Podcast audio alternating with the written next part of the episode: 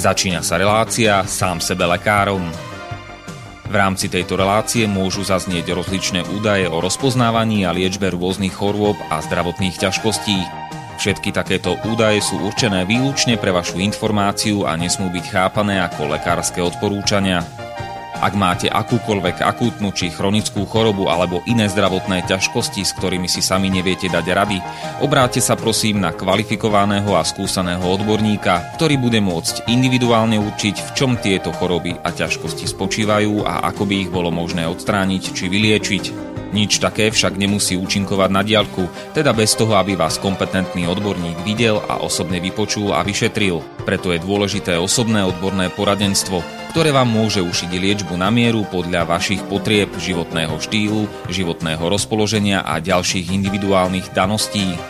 Nie je však v silách ani moderátora, ani hostí tejto relácie predvídať všetky okolnosti, ktoré by mohli konkrétne vo vašom prípade nastať a vyčerpávajúcim spôsobom ich v rámci relácie popísať. Zároveň moderátor a hostia tejto relácie nemajú nejakú kontrolu nad tým, či budú ich slová presne zapamätané, správne pochopené a bezchybne uplatnené. Zároveň vôbec netušia, kto všetko túto reláciu bude počúvať a teda nemajú nejakú možnosť individuálne podľa potreby zasiahnuť a diagnostiku či liečbu vhodne upraviť. Zároveň sa lekárska veda prudko vyvíja a každý týždeň sú zverejňované nové a nové vedecké štúdie, z ktorých niektoré prinášajú úplne zásadné nové poznatky, rozširujúce ľudské poznanie alebo vyvracajúce doteraz prevládajúce domienky. Zároveň je človek tvorom omylným a aj napriek všetkej poctivej, úprimnej a svedomitej snahe o plnosť, pravdivosť a bezchybnosť poskytovaných informácií sa môže pomýliť. Preto to všetko nie je mysliteľné, aby moderátor či hostia relácie sám sebe lekárom na slobodnom vysielači niesli akúkoľvek hmotnú či nehmotnú zodpovednosť za prípadné škody, ktoré si poslucháči môžu privodiť neúplným zapamätaním, nesprávnym výkladom či nevhodným uplatnením vo svojom živote tých údajov, čo v tejto relácii odznejú. Z toho však vôbec nevyplýva, že by sme si za svojimi slovami nestáli, ale len to, že keď nemáme právo osobným zásahom ovplyvniť diagnostiku či liečbu daného jednotlivca, logicky nesmie byť od nás požadovaná osobná zodpovednosť za to, čo nemôžeme nejako ovplyvniť. Počúvate Slobodný vysielač. Milé poslucháčky, vážení poslucháči, Vítajte v relácii Sam sebe lekárom číslo 281 na tému Korona naša každodenná 11. časť. Ak počúvate túto reláciu v premiére, tak dnes máme nedelu 8.8., teda srpňa, augusta alebo srpna roku pána 2021 a všetko dobré prajeme na Slovensku k meninám dnes večer všetkým Oskárom, Donátom, Hartwigom, Virgínom, Donátam a Virgíniám a už o pár hodín, teda v pondelok 9.8., všetkým Lubomíram a Rasticom. Do Česka vše dobré k svátku přejeme dnes večer všem Sobieslavům a zítra všem Romanům. Táto relácia je nahrávaná vopred na záznam, takže sa nám dnes nedovoláte ani nedopíšete do relácie, ale svoje otázky, názory, pripomienky, námietky a ďalšiu spätnú väzbu môžete napísať na sam sebe lekarom zavináč gmail.com alebo ak chcete po anglicky gmail.com. Mojím hostom je v tejto relácii už po 29. krát magister Peter Tuharsky z iniciatívy pre uvedomenie si rizik očkovania www.rizikaočkovania.sk. Rozhovor sme nahrávali vo štvrtok 5.8.2021, takže všetky relatívne časové údaje, ako je dnes či predvčerom, sa vzťahujú k tomuto dátumu. Rozhovor sa nám dosť natiahol, takže sme ho rozdelili do dvoch relácií. Toto je prvá časť. Ničím nerušené počúvanie vám praje Marian Filo.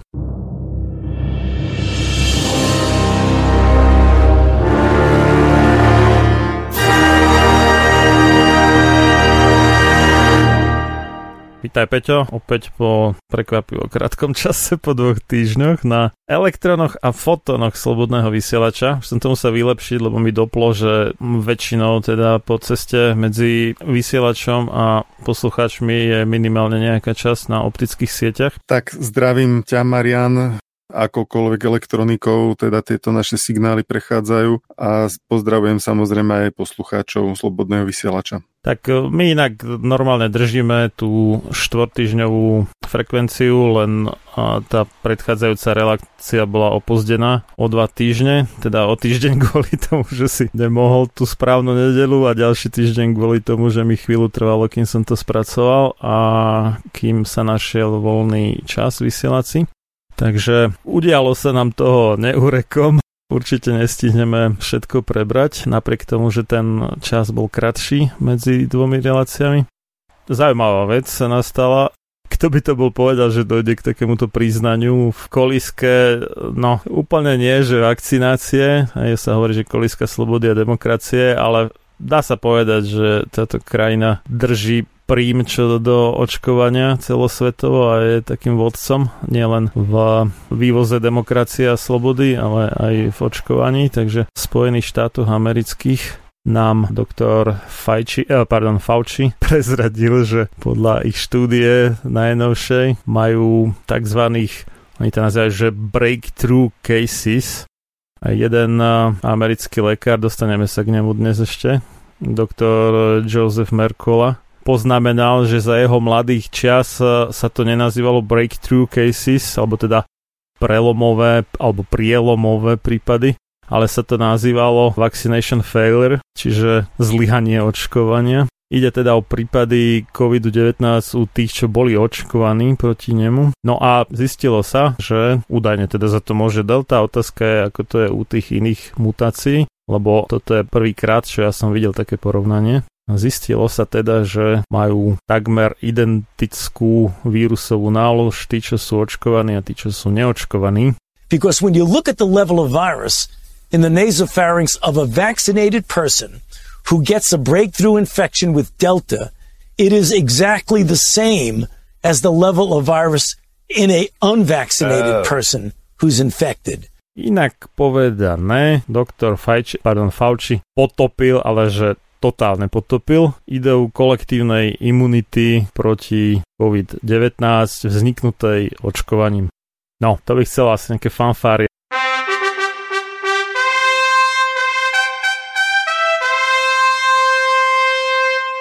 Aby sme poriadne zdôraznili dôležitosť tohto poznatku, pretože týmto padá akýkoľvek seriózny dôvod na nejaké povinné očkovanie, donúcovanie do očkovania, očkovacú lotériu a všetky takéto ďalšie nezmysly. Čiže je to len a len o nejakom individuálnom možnom prínose alebo aj možných škodách, čo očkovanie proti COVID-19 prináša. Na to, aké je toto oznámenie CDC a doktora Fauciho dôležité, sa v médiách až tak veľa neudialo. Pomaličky sa to už vyskytuje aj v slovenskom mainstreame, ale treba povedať, že v Spojených štátoch prvá správa vyšla, myslím, 28. júla. U nás to trvalo niekoľko dní. Myslím, že prvá správa v Slovenčine bola asi 31.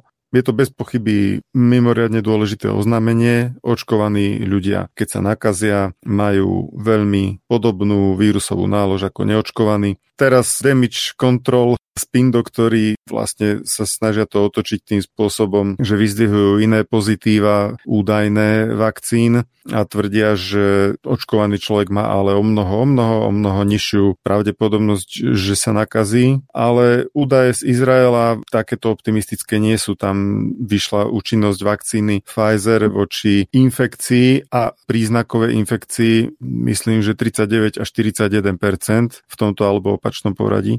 Treba povedať ešte, že tie čísla rapidne klesli oproti hláseniu o dva týždne staršiemu, kedy to ešte bolo 64%, takže v skutočnosti nevieme, kde sa tento pád účinnosti zastaví a ktoré hodnoty budú už tie ustálené. Takže v súčasnosti je to ešte povedzme tých 40%, ale už v čase od vysielania tejto relácie môže byť tento údaj starý a môže to byť ešte menej. Takže ak vezmeme tých 40%, že zaočkovaný človek má o 40% nižšiu pravdepodobnosť, že u neho prepukne príznakové ochorenie a teda bude schopný aj šíriť vírus, tak to je strašne málo. 40% na účinnosť v tomto smere. Samozrejme zdôrazňuje sa teraz, že vakcína má o mnoho vyššiu účinnosť, možno až 90% v prevencii ťažkých ochorení a umrtí, ale to je úplne irrelevantné z hľadiska údajnej kolektívnej imunity. To, že či niekto na ten COVID nakoniec zomrie alebo nezomrie, nemá vplyv na to, že či ho šíri alebo nešíri. V úvodných fázach infekcie, keď je to šírenie vlastne najčastejšie. Takže je to dôležitá správa a zatiaľ sa mi zdá, že režim na Slovensku ešte ju buď nepochopil, alebo sa tvári, že neexistuje minister financí Matovič, ale on sa vyjadruje ku všetkým témam a k zdravotníckým obzvlášť s obľubou ten ešte predvčerom apeloval na zaočkovanosť a na kolektívnu imunitu, takže neviem, kedy toto vlastne dôjde aj do vedenia nášho štátu a kedy sa s tým vyrovná aj Úrad verejného zdravotníctva a hlavný hygienik pretože zatiaľ sa všetci tvária tak, že očkovaní majú získať nejaké privilegia a neočkovaní majú byť znevýhodňovaní, aj keď ja by som sa voči tejto retorike ohradil, pretože zvýhodňovanie a znevýhodňovanie je v skutočnosti o tom, že komu zoberú viacej osobnej slobody ako tomu druhému. Inými slovami, keď niekoho vypustia na 5 minút denne z klietky, tak to neznamená, že je slobodný ale oproti tomu, čo je zatvorený v klietke celý deň, je o niečo slobodnejší. Takže takúto podobu majú aj tie zvýhodňovania alebo znevýhodňovania podľa toho, z akej strany to vezmeme, tých očkovaných a neočkovaných. To si inak veľmi dobrý príklad dal, pretože e, ministerstvo spravodlivosti vraj chce akože motivovať väzňov, aby sa dali zaočkovať, okrem iného tým, že tí, ktorí budú očkovaní, tak budú mať nejaký voľnejší režim, než tí, čo nebudú očkovaní. Takže s tou klietkou to veľmi dobre sedí inak. No každopádne nemá to nič spoločné ani so zdravým rozumom, ani s logikou, ani s právnym štátom, ani s vyspelou demokraciou. Toto sú všetko techniky nátlaku, ktoré v našom storočí a v našom štáte asi ešte prednedávnom nikto neveril, že sa objavia, ale máme ich tu.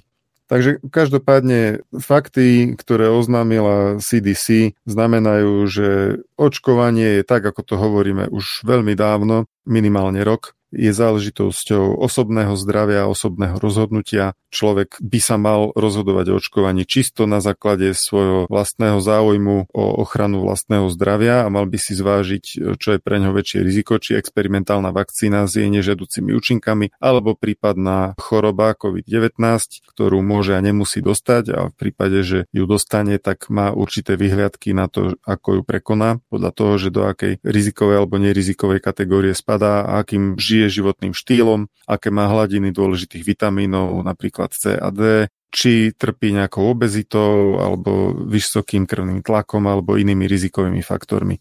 Takže je to vec osobného zdravia, malo by byť absolútne slobodné toto rozhodnutie a nemá to teda nič spoločné s nejakým verejným záujmom, verejným zdravím a podobnými pojmami a ani kolektívnou imunitou. Keď sa niekto nezaočkuje, tak príjma svoje rizika, keď sa niekto zaočkuje, príjma takisto svoje rizika. V podstate by sa to malo nechať na každom z nás, ako sa popasuje alebo ako vyrieši otázku COVID-19. No a ja si predsa len akože k tomuto nedá mi to, ale musím si kopnúť že štúdia na lekároch v Argentíne, ako ešte počas toho, jak brutálne zúrila, neviem, ktorá už vlna korony, už sa v tom prestávam vyznať, no v každej krajine je to nejak inak. V tom Tunisku napríklad teraz majú iba prvú vlnu, alebo teda akože serióznu vlnu, kdežto v Anglicku teraz už neviem, či tretiu, či štvrtú, a to je jedno tak v Argentíne počas nejakej koronavlny uprostred e, skúmali, že keď zdravotníkom profilakticky, teda skôr než mali akékoľvek príznaky choroby, zdravotníkom, ktorí sa starali o covidových pacientov, dávali ivermectin a inej časti nedávali, čiže to bola normálne placebom kontrolovaná štúdia. Alebo teraz neviem, či placebo dostávali tí druhí, to si nie som istý, možno nie, ale tak boli to dve skupiny, hej, čiže bola ten kontrolná skupina tak tí, čo nedostávali, vyššie polovica z nich nakoniec dostala koronu a tí, čo dostávali Ivermectin, tak nikto. Čiže účinnosť toho Ivermectinu v profilaxii je v porovnaní s očkovaním úplne že nebetičná. Tak to musím skonštatovať. Ono, ja nevravím, že to je 100%, nikdy nie je nič 100% v medicíne, okrem srdcovej smrti, takže aj keď toto vyšlo ako 100%, tak to bolo kvôli tomu, že tam neboli desiatky tisíc tých zdravotníkov, ale len možno niečo cez 100 alebo 200, už teraz neviem presne. To je teda taká jedna vec. No a tejto domnelej kolektívnej imunity sa týka aj krátky prejav Williama Dobiaša, to je taký údajne známy, ja som ho síce nepoznal, ale nevadí, údajne známy lekár záchranár slovenský, ktorý mimochodom teda vydal nejakú knihu, ktorú mu sponzoroval Pfizer, ochjoj, No a tiež teda je jednou z tvári kampane Vakcína je sloboda a vakcína je neviem čo všetko tak e, napísal takéto niečo krátke, že očkovanie ako prejav úcty k pápežovi. Keď politici broja proti vakcinácii, žasnem, ale beriem to ako súčasť špinavej časti politiky odvrátenej od služby verejnosti. Keď proti očkovaniu dávajú vyhlásenia poprední predstavitelia cirkvy, tak tomu nerozumiem a to sa považujem za veriaceho katolíka aj člena cirkvy. Vraj prístup výlučne očkovaných na zhromaždenia s pápežom ešte viac rozdelí slovenskú verejnosť. Požiadavka na očkovanie je donúcovaním. Chudáci, starí a chorí by sa radi zúčastnili, ale ako neočkovaní budú mať odopreté stretnutie s hlavou cirkvi a pribúdajú ďalšie dôvody. Nie je taká choroba, ktorú by viac zhoršilo očkovanie ako ochorenie na COVID-19. V súvislosti s očkovaním zomreli na Slovensku teoreticky 4 ľudia, na COVID-19 12 500. Očkovaní sa môžu nakaziť, ale nepotrebujú hospitalizáciu a nezomierajú. To už som dal na harabina. Ak nakazia iného, tak s minimálnou vírusovou náložou. Ešte raz, ak nakazia iného, tak s minimálnou vírusovou náložou. Dnes nikto z odborníkov, ktorí sa venujú tejto problematike aj inak ako na sociálnych sieťach, nepochybuje o vakcinácii ako jedinej forme na zabránenie ďalších umrtí na jeseň. Preto som presvedčený, že skutočne veriaci ľudia by už mali byť očkovaní, pretože je to praktický prejav pre kresťanov povinnej lásky k sebe a blízkym. Nechápem myšlienkové pochody nezaočkovaných zdravotníkov a hnutia mysle nezaočkovaných kresťanov. Je to síce ich voľba, ktorú beriem na vedomie, ale za seba musím povedať, že to hodnotím ako nekresťanský postoj. Ak sa nezaočkovaný modlí a prežehnáva, môže byť pokrytec. Svetý otec František príde na Slovensko a je to pre nás všetkých kompliment. Verím, že Boh nedovolí, aby sa pri stretnutí s ľuďmi nakazil, ale možné to je. Skúsme si predstaviť, ako by nás svet preklial, keby sa nakazil na návšteve u nás. Na návštevu sa ľudia pripravujú a tešia Vzácne návštevy si mimoriadne uctievame. Keď cítim potrebu byť v blízkosti pápeža, mal by som sa pripraviť. Očkovanie a sviatosť zmierenia sú to najmenej. Takže toľko William Dobiaš, lekár záchranár. Neviem, či to má význam nejako komplexne komentovať, lebo už Stačí stručne asi. Už v podstate e, samotný fakt, ktorý už priznala aj CDC, čo je agentúra, ktorá zubami nechtami pretlača očkovanie proti všetkému možnému.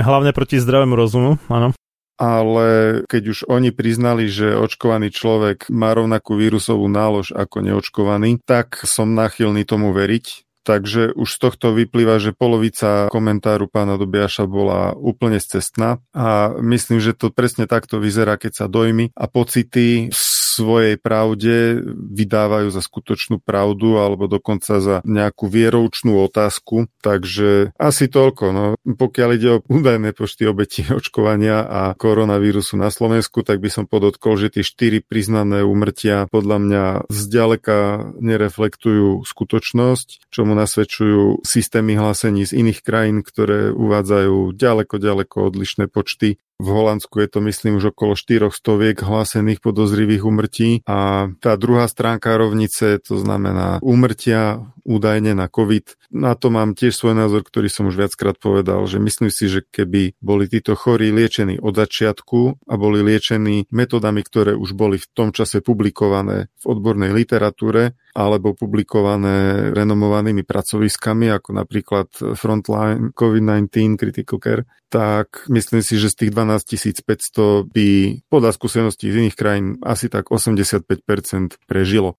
A preto nie som celkom náchylný tých 12 500 umrtí pripisovať výlučne ochoreniu COVID-19 a vôbec nepovažujem za primerané dávať to do nejakého pomeru voči umrtiam z očkovania, pretože tie veci vyzerajú celkom ináč, keby sme do tohto porovnania zaradili aj faktor neistoty u experimentálnej vakcíny z nežadúcich účinkov, ktoré sa ešte môžu ukázať lebo veď aj tie krvné zrazeniny trvali niekoľko mesiacov a niekoľko miliónov naočkovaných ľudí, kým sa začali priznávať ako nežiadúci účinok. Zápaly srdcového svalu sa priznali až po približne pol roku od rozbehu očkovania vo svete a to ešte podľa mňa zďaleka nie je všetko a nepoznáme dlhodobé nežiaduce účinky, ktoré tieto experimentálne vakcíny môžu priniesť. Takže táto stránka porovnania je veľmi nejasná a tá stránka obeti samotného covidu by mohla podľa mňa vyzerať zásadne odlišne, keby sa postupovalo ináč, ako sa postupovalo. To je môj názor. No a k tej povinnej láske k sebe a blízkym, tak myslím si, že každý má právo tú lásku prežívať na základe svojho svedomia a niekomu to svedomie môže hovoriť, že nikdy v živote svojich blízkych nevystavím experimentálnej vakcíne, ktorá už teraz má v systémoch hlásenia toľko podozrivých, vážnych nežiaducich účinkov a úmrtí, ako všetky ostatné vakcíny za 30 rokov dohromady. Takže tá láska k sebe a blízkym, naozaj ju každý môže prežiť úplne ináč, Niekto tak, že sa zaočkuje, ak sa zaočkoval v mene ochrany svojich blízkych a nie seba, tak obávam sa, že naletelo reklamným alebo iným sloganom, pretože dnes už vieme s istotou, že na šírenie vírusu to má veľmi malý dopad. No a niekto sa teda zaočkovať nedá a tiež to berie ako prejav lásky k sebe a blízkym.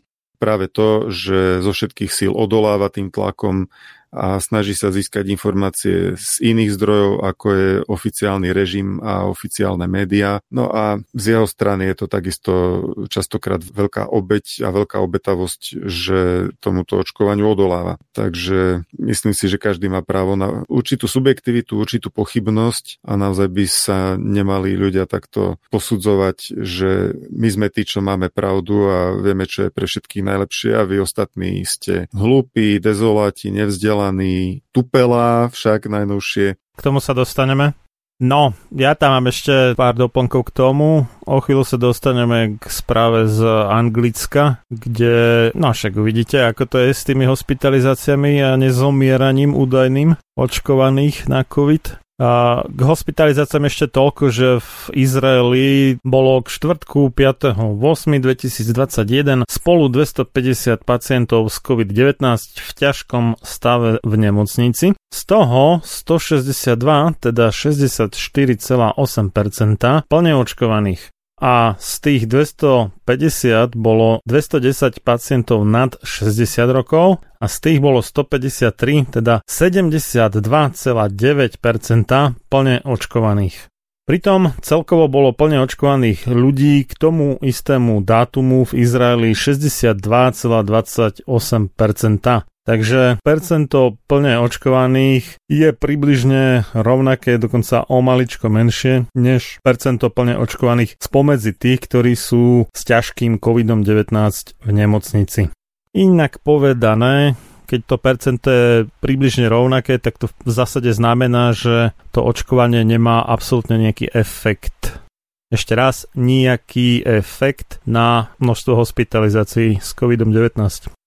Prečo je to v Izraeli také okatejšie než inde zatiaľ, alebo aj dokonca než v Británii, je dané asi tým, že Izrael očkoval najmasívnejšie zo začiatku, to znamená, že tam boli najskôr očkovaní. A teda ten ťažko sa mi to dere cez ústava, dobre, ten ochranný účinok očkovania tam najskôr pominul u tých prvých očkovaných zo všetkých krajín sveta. Hej. Potom neskôr už Izrael začal zaostávať v zaočkovanosti za inými krajinami ako Spojené Arabské Emiráty alebo Mongolsko alebo Seychelles a tak. Už je, myslím, až 12. v poradí, čo sa zaočkovanosti týka, alebo už ani nie je teda každopádne v prvej desiatke. No a toľko teda k hospitalizáciám, o umrtiach o chvíľu.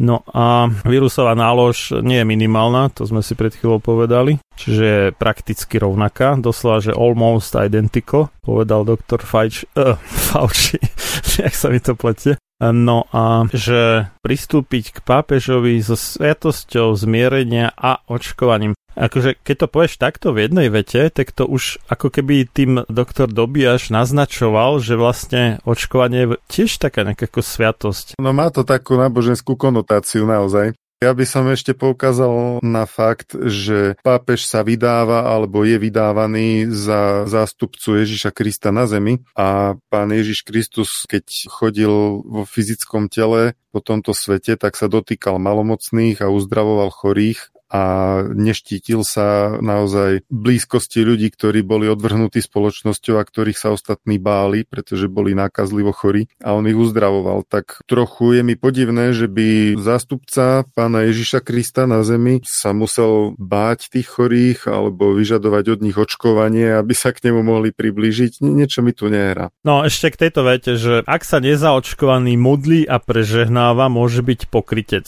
No, ja som doteraz bol v tom, že katolická církev je ale že úplne a tvrdo a nekompromisne proti umelým potratom. Neviem, nech mi to niekto prípadne vyvratí, ale mal som ten dojem, že to takto je teda.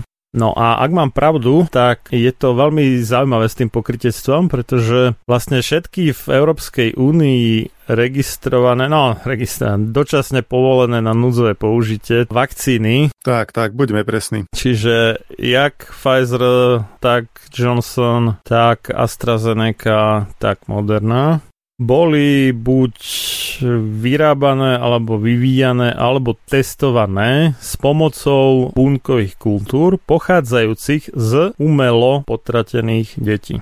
A ak bol teda pápež očkovaný na území Európskej únie, v tom prípade aj pápež, keďže je očkovaný, tak dostal dve dávky jednej z týchto štyroch vakcín a v prípade Johnsona iba jednu dávku, lebo to je iba jednodávková. A teda niekto, kto je na čele cirkvi, ktorá je rezolútne a nekompromisne proti umelým potratom, sa dal zaočkovať vakcínou, ktorá je vyrobená No, samozrejme, tam je x medzikrokov, OK, ale de facto s pomocou umelých potratov. Pričom tá miera tohto spojenia je samozrejme odlišná. Vektorové vakcíny sú priamo vyrábané na bunkách pochádzajúcich z bunkových línií z umelého potratu. Čiže môžu obsahovať nejaké fragmenty DNA toho neboračka dieťatka potrateného umelo a asi aj obsahujú. A mRNA vakcína Pfizer bola testovaná na takýchto bunkách, ale priamo sa vraj pri výrobe nepoužívajú a ohľadom Moderny tam som si neistý. Moderna tiež Čiže oni tam používali veľmi podobný postup ako u Pfizeru, výrobný aj testovací, akurát e, trochu iné tie nanotukové guličky tam majú, že tam iné tuky použili, ale inak je to skoro to isté. Ale rozlišuje sa tu teda vývoj a výroba a, tam je veľký rozdiel medzi vektormi a mRNA pretože vektory sú vyrábané priamo na tých bunkách. Teoreticky možno pápež dostal čínsku vakcínu, tú práve, ktorá sa vyrába z inaktivovaného vírusu. V tom prípade by nebol očkovaný s takto eticky pochybnou vakcínou. No, ale teraz kde by sa dal očkovať? V Maďarsku? No, ale dobre. Snažil som sa nájsť, že čím bol očkovaný papež. Našiel som iba také vyjadrenie, že domnievame sa alebo veríme, že pápež František a emeritný pápež Benedikt dostali vakcínu od Pfizeru Totižto v decembri šéf Vatikánskej zdravotnej služby povedal, že tento malý mestský štát začne s očkovacou kampaňou vakcínami od Pfizeru. Takže z toho sa usudzuje, že asi dostal Pfizer, ale nie je to úplne na betón. Takže neviem, ale predpokladám osobne teda, že sa očkoval niečím, čo má platnú registráciu dočasnú a tak ďalej v Taliansku a tam nejaká taká vakcína nebola. Dobre, takže toľko k tomu pokritectvu, hej, pán Dobiaš, tak mimochodom, aby sme si boli na jasnom, že kto je tu pokrytec.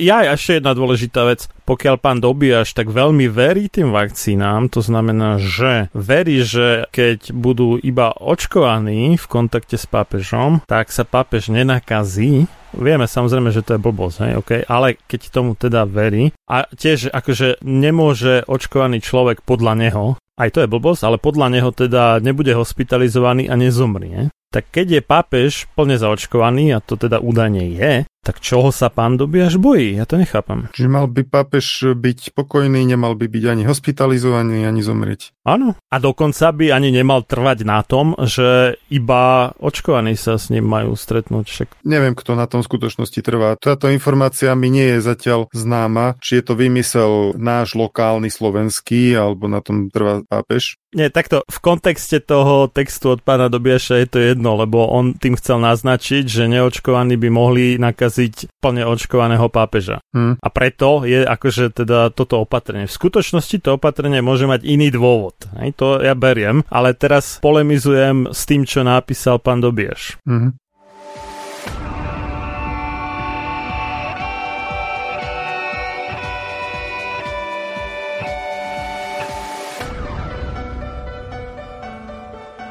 Čím národ nižšie stojí, čím hlbšie v živote telesnom je ponorený, tým menej vážnosti má sám k sebe a tým ľahšie si dá so sebou zahrávať a svoje si odnímať, ako i jednotlivý človek v bahne telesného života zaviaznutý.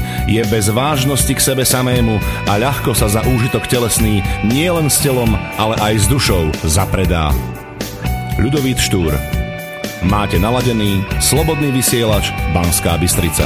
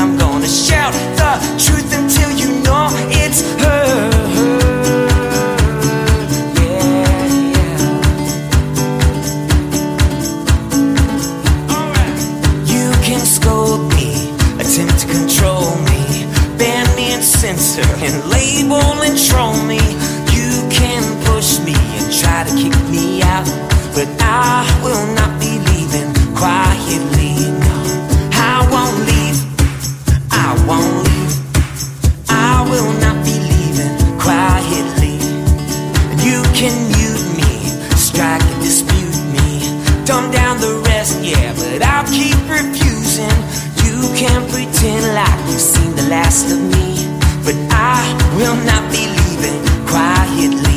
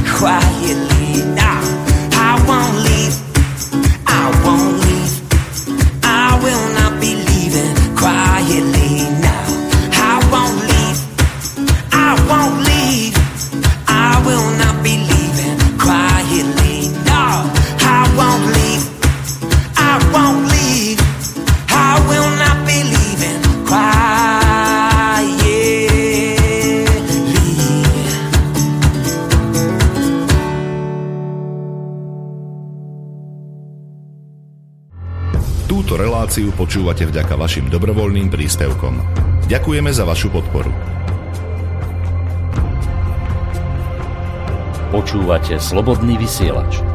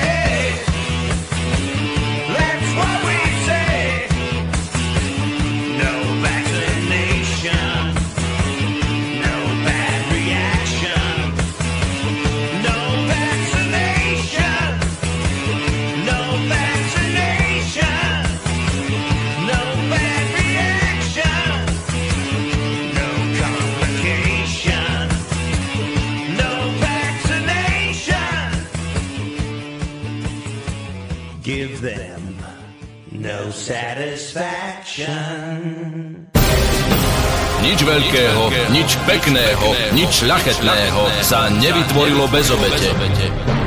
Len slaboch sa k obetiam naučiť nemôže, ale duša vznešená horí po nich, lebo práve v obetiach svoju silu, svoje panstvo duch ukazuje. Ľudový Štúr Počúvate Slobodný vysielač.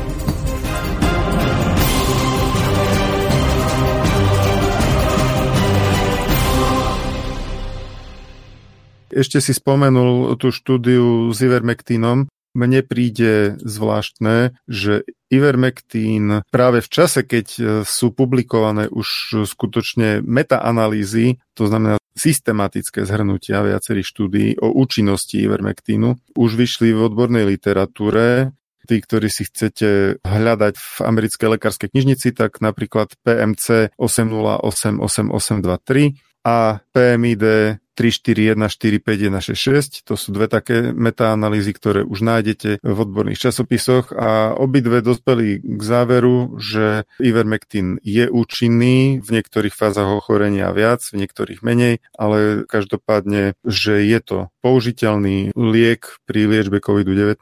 Čiže v čase, keď už e, sú verejne publikované dôkazy o tom, tak sa ako keby stiahoval istým spôsobom z dostupnosti pri liečbe COVID-19, lebo napríklad v Českej republike ministerstvo zdravotníctva uviedlo, že už nepredloží výnimku pre Ivermectin. U nás je to to isté. U nás je to to isté a tá výnimka, ktorá bola vydaná, tá končí v auguste, teda v Českej republike, neviem presne kedy na Slovensku, ale bude to veľmi podobné. U nás už skončilo povolenie na dovoz a ešte sa to smie dopredať do 8.8, čiže v podstate už keď počúvate túto reláciu v premere, tak už ste skončili kvázi. Že lekáreň vám to už nemôže predať, už iba čierny trh vám zostáva nič iné. Takže to je také pozoruhodné, že sme tu strašení 3. 4. neviem koľkou vlnou Zase sú tu prognózy od tých istých prognostikov ako na začiatku COVID krízy, budem sa vyhybať slovu pandémia, že tu budeme mať pol milióna mŕtvych, tak teraz vychádzajú prognózy zase, že budeme mať 40 alebo 50 tisíc mŕtvych v tejto vlne a to len preto, že je tak málo zaočkovaných ale liek, ktorý už má vo vedeckej literatúre preukázanú účinnosť, tak ten nejakým spôsobom upraceme preč, aby nebol dostupný. To je divné. Respektíve, ak nie upraceme, tak pasívne sa postaráme o to, aby sám sa zneprístupnil. Alebo neurobíme nič preto, aby bol prístupný. To je asi najpresnejšie. No a mimochodom teda aj tá letmá a nedostatočná zmienka o Ivermectine, ktorá bola v smerniciach ministerstva zdravotníctva pre nemocničnú liečbu COVID-19, tak už stadiaľ vypadla. Áno, v júlovej verzii už to nenájdeme. Takže v januári, keď sa tam objavil ako možná nejaká experimentálna alebo aká liežba, ktorá sa môže zvážovať, tak už ani v tejto kategórii, že môže sa zvážiť aj tým pri liežbe, tak už ani takto tam nie je a už vôbec to nie je v rovine nejakého štandardného liečebného protokolu, ktoré sú verejne dostupné a ktoré Ivermectin bežne používajú vo svete. Teda nie vo všetkom svete, ale tam, kde záleží na liežbe pacienta viacej než na neviem čom. No tak na ziskoch a na politických, mocenských, tiež v podstate sa dá povedať ziskoch, upevnení moci a obmedzení ľudských práv a slobod a tak ďalej.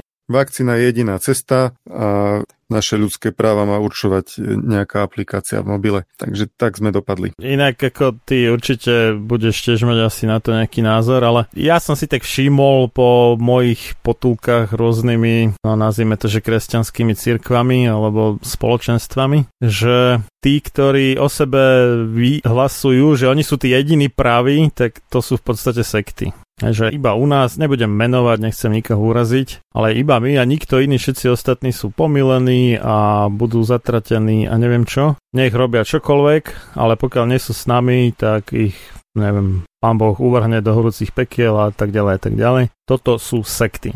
Takže keď počujeme, že toto je jediné riešenie, nič iné neexistuje, tak toto je sektárske tvrdenie Samozrejme v oboch prípadoch, aj v prípade tých cirkvičiek a spoločenstve väčšinou sú pomerne malé, aj v prípade toho očkovania je to lož. To sme už tu veľakrát dokázali všelijakým spôsobom, veľa rôznymi spôsobmi. Takže toto si treba uvedomiť, že sa tu pestuje vyslovene vôbec nie veda, ale úplne že sprosta sektárčina náboženského hľadiska. A vidíme to aj na tom Dobiašovi konec koncov, lebo už ako keby to nebola církev Ježiša Krista, ale církev nejakej svetej vakcíny, alebo čo už mi to tak doslova vyznelo. Neviem, či by v dnešnej dobe pustili k papežovi samotného Ježiša Krista, ak by sa nezaoškoval. Apoštoli by boli tiež mimo, ako ty by sa nikam dneska nedostali.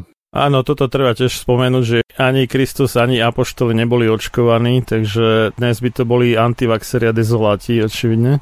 Dobre, takže k tým anglickým číslam. Toto sú údaje z piatka 6.8.2021. Raz za dva týždne to vydáva Public Health England, teda anglické verejné zdravotníctvo. Volá sa to SARS-CoV-2 Variants of Concern and Variants Under Investigation in England Technical Briefing 20.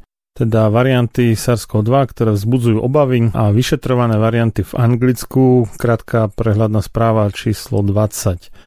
Podrobnejšie tam rozvádzajú deltu, čiže tú indickú mutáciu. No a dovolím si tvrdiť, že tie čísla tam nie sú presné. Sú skreslené v prospech očkovania a očkovaných a to tromi spôsobmi. Poprvé, nezahrňajú vôbec údaje o nežiaducich účinkoch očkovania, ktorých je neúrekom, ani o úmrtiach na následky očkovania, a tých je tiež nekresťansky veľa, ktoré by mali byť súčasťou výsledného porovnania prínosov a rizik očkovania. Po druhé, sú skreslené v tom, že očkovaných menej testujú, takže aj menej nájdu čohokoľvek, vrátane delty. To znamená, že reálny výskyt delty bude u očkovaných výrazne vyšší, než je uvedený.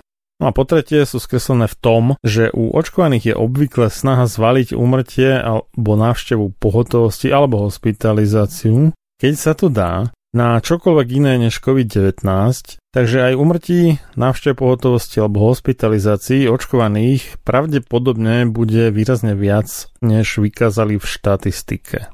Je to presný opak ako u úmrtí ľudí, ktorí mali pozitívny test na COVID, avšak v skutočnosti zomreli na úplne inú príčinu. Napriek tomu však ich úmrtie bolo pričítané covidu doslova, a to priznal aj bývalý minister zdravotníctva Českej republiky, doktor Blatný, že iba tretina tých vykázaných úmrtí skutočne bola spôsobená covidom a ostatné boli kľudne aj úraz, autonehoda, hocičo. Ako náhle mal v anamneze pozitívny test na covid, tak bol úmrtím na covid. Keď už to povedal český minister, ktorému ja osobne nemám veľmi dôvod veriť, lebo je na inej strane než ja, čo sa tohto týka, ale keď to už aj on priznal, tak už asi na tom niečo bude. Takže z týchto troch dôvodov to zrejme je skreslené v neprospech neočkovaných alebo teda v prospech očkovaných. Ja by som tam videl ešte ďalšiu možnosť skreslenia. Opýtam sa, vieme presne, aké kritéria sú v Británii uplatňované v praxi pri testovaní očkovaných a neočkovaných? Pretože ak by mali podobný segregačný prístup ako na Slovensku, tak tí neočkovaní sa testovať musia a očkovaní sa testovať nemusia a tým pádom aj záchyt prípadov u očkovaných bude logicky nižší, pretože delta varianta covidu sa prejavuje naše ministerstvo zdravotníctva, to samo povedalo a minule sme si to presne prečítali, že sa prejavuje na nerozoznanie od nádchy alebo astmy. Alebo ľahkej chrypky ešte, no alebo ľahké chrypky, takže tí nakazení, očkovaní môžu mať dojem, že toto určite nie je COVID, veď som očkovaný a toto je nejaká astma, nejaký peľ mi podráždil nos, alebo chytil som nádchu z klimatizácie v aute, alebo čokoľvek. A keďže sa testovať nemusí, tak nikdy nepríde na to, že prekonal COVID. A neočkovaného pri vstupe na Slovensku prakticky s istotou podrobia nejakému testovaniu. A ak podobné spôsoby fungujú aj v Británii, tak potom je pochopiteľné, že tých odhalených očkovaných prípadov je menej ako neočkovaných. Nevrám, že to je jediné vysvetlenie, že nemôže byť viacej aj skutočne tých neočkovaných prípadov, môže byť. Ale to porovnanie potom by naozaj mohlo vychádzať značne skreslené. To tým chcem povedať. Neviem to na 100%, ale viac menej prakticky všade všetky tie COVID pasy, green pasy, jak to nazveme, tak sú o tom, že po A očkovaný a potom sa nič ďalej nerieši. Po B otestovaný pred, neviem, dvomi dňami alebo maximálne týždňom alebo koľko a pod C prekonal COVID, neviem, 6 alebo 9 mesiacov maximálne dozadu. No a z toho logicky vyplýva, že keď niekto ani neprekonal COVID, alebo možno aj hej, ale nemá o tom potvrdenie, neprekonal a zároveň nie je očkovaný a ak teda niečo chce, tak sa musí dať otestovať. Takže logicky mi z toho príde teda, že zrejme aj v Británii a prakticky všade bude medzi neočkovanými väčšie percento testovaných ľudí než medzi očkovanými. Dá sa to s veľkou dávkou pravdepodobnosti predpokladať, že je to takto. To znamená, že tie vyhlásenia, že 90% chorých sú neočkovaní, tak krýva to na obe nohy. Nevieme s istotou, aké sú tie čísla v porovnaní s očkovanými. Na Slovensku na beton vieme, že testovaní sú prakticky iba ľudia, ktorí už majú nejaké príznaky a dali sa otestovať pre istotu, že či náhodou teda nemajú COVID, alebo išli s niečím do nemocnice a tam ich tak či tak otestovali. Čiže už mali nejaký problém zdravotný.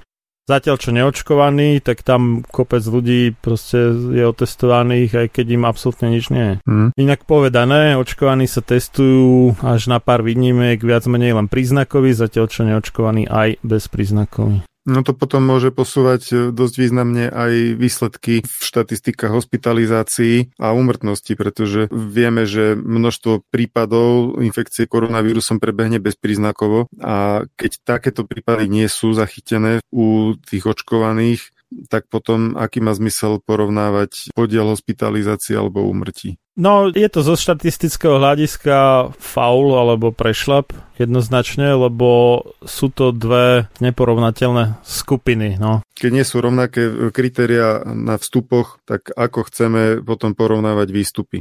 Tak, no, takže čísla boli také, nebudem to úplne dopodrobná hovoriť, ale Pozitívne testovaných očkovaných bolo vyše 117 tisíc, pozitívne testovaných neočkovaných bolo vyše 151 tisíc, úmrtí u očkovaných bolo 481 a úmrtí u neočkovaných 253. Keby pán Dobiaš počúval, akože nebude, ale môžete mu to odkázať, kto ho poznáte, tak nech skúsi vysvetliť 481 ľuďom očkovaným vo Veľkej Británii, plne očkovaným, alebo aj čiastočne, ale väčšina z nich bola plne očkovaná, že čo si to dovolujú ako umrieť na COVID, však nemali predsa, keď boli zaočkovaní. Také nehoraznosť. Úplne to proste otrasie z dôverou v očkovanie. To je, ja neviem, proste zastreliť ich, alebo čo, ja neviem. Ja, oni sú už vlastne mŕtvi, no, tak nič. Keď si to prepočítame, že koľko to bolo na tých pozitívne testovaných a teda akože chorých, aj keď slovo chorých nie je úplne na mieste, ale dobre, tak nám to vychádza, že 0,411% je smrtnosť očkovaných. Smrtnosť je teda podiel úmrtí na počte chorých na danú chorobu. Zatiaľ čo u neočkovaných je smrtnosť 0,167%, takže je tam rozdiel 2,5 krát. To znamená, že neočkovaný, keď dostane COVID, tak oproti očkovanému, čo dostane COVID, má 2,5 krát menšiu, ešte raz, neočkovaný menšiu šancu alebo riziko, že zomrie na COVID. Čiže toto je taký zaujímavý údaj. Druhá vec je ale, čo potom niektorí nedomyslia a aj mimo fake stream, teda v tých tzv. alternatívnych médiách, nezávislých, aj keď niektoré sú závislé, tak hovoria, že úmrtnosť, ale úmrtnosť je niečo iné, že úmrtnosť je trikrát alebo 2,5 krát vyššia u tých očkovaných. Umrtnosť je spomedzi celej populácie za nejaký čas. No a tým, že tí neočkovaní majú údajne, ale to teda nevieme presne, lebo vravíme, že tie čísla sú skreslené, takže neočkovaní majú údajne výrazne vyššiu šancu byť pozitívne testovaní, akože teda ochorieť. No logicky, keď majú ďaleko väčšiu šancu byť vôbec testovaní, tak majú aj väčšiu šancu byť pozitívne testovaní. Tak uh, už nám to zase takto celkom nevidie. Takže tam to vychádza, že účinnosť vakcíny proti pozitívnemu testu na deltu, tak toto povieme, aj so započítaním teda toho skreslenia, je 78,8%. To znamená, že očkovaní majú 4,7 krát nižšiu šancu byť pozitívne testovaní než neočkovaní a 10 krát nižšiu šancu vôbec byť testovaný. Môže byť. No a keď si prepočítame teda tých umrtí oficiálne vykazaných, ešte raz počerkujem, že to asi bude skreslené, tak účinnosť vakcíny vychádza na 48%. Čiže podľa oficiálnych s extrémne vysokou pravdepodobnosťou hrubo skreslených čísel prospech očkovania, tak podľa nich očkovanie znižuje šancu zomrieť na COVID-19 len na polovicu. Nie na nulu, ale na polovicu. Ale realita je taká, že zomrieť môže človek aj na následky očkovania. Prvá vec. Druhá vec je, že keď zomrie na COVID a je očkovaný, tak neviem, že všetci, ale mnohí lekári alebo patológovia hľadajú nejaký iný dobrý dôvod, čomu pripísať teda jeho smrť len aby to nebol COVID, len aby to nevrhlo zlé svetlo na očkovanie. Nemusí to byť ani vedomé, môže to byť podvedomé rozhodovanie, že túto možnú príčinu vôbec nevezmu do úvahy ani neotestujú. Áno, že keď je očkovanie jedným z diagnostických kritérií, čo je vedecký nezmysel, ale reálne to takto býva. Dialo sa to odjak živa, takže pripustíme, že sa to môže diať aj v prípade covidu. No, čiže tie oficiálne čísla vyzerajú v prospech vakcín, že majú nejaký význam, ale keď započítame tie skreslenia, ktoré ale žiaľ nevieme, aké sú, takže nevieme to vyčísliť tu a teraz, tak to bude oveľa slabšie ešte. Ono, ak by skutočne boli očkovaní, podstatne menej testovaní a preto mali nižšiu chorobnosť vykázanú, to je pochopiteľné, ale potom z hľadiska smrtnosti ochorenia je pochopiteľné, keď majú vyššiu smrtnosť oproti neočkovaným. To všetko sa vlastne v týchto neistotách skrie, všetky tieto efekty a ťažko ich vieme potom rozmotávať. Smrť sa nedá odškrepiť, takže u toho je asi menšia pravdepodobnosť podvádzania než u počtu pozitívnych testov. A v tom by sa mohlo skrývať aj to, že ono, tá vakcína možno nemá nejaký efekt, ale tými skresleniami to tak vyzerá, že nejaký efekt má. No ale čo je podstatné, nám predsa slúbovali a doktor Dobiaš to zopakoval stále, aj keď je to už evidentne dávno vyvratené, že očkovaní sa môžu nakaziť, ale nepotrebujú hospitalizáciu a nezomierajú a jednak potrebujú hospitalizáciu a tiež teda z tých britských čísel vyplýva, že očkovaní menej. Tam účinnosť vakcíny proti hospitalizácii vychádza na 80,4% z oficiálnych čísel, ale aj tak je tam dosť veľa stále očkovaných, čo potrebujú hospitalizáciu. No ale rozhodne aj umierajú a vo väčších počtoch než neočkovaní. V tých absolútnych počtoch, no percentuálne to vyzerá ako, že umierajú dvakrát menej, ale dvakrát menej nie je nula. Hej? Pán Dobiaš, neviem, ako ste na tom s matematikou, ale 50% nie je nula. Mm, on mohol vychádzať ešte z nejakých starších čísel. Každopádne samozrejme musíme brať do úvahy aj zaočkovanosť, ktorá je v Británii u dospelých už 70%. No ja som to započítal do toho výpočtu. Započítal si, hej. A ešte je to rozdielne u rôznych vekových kategórií. U tých starších je to ešte viacej, u mladších je to aj podstatne menej. U najmladších dospelých je myslím, že len 50% na zaočkovanosť. Takže to sú všetko údaje, ktoré majú vplyv na tieto štatistiky a treba sa na ne pozerať.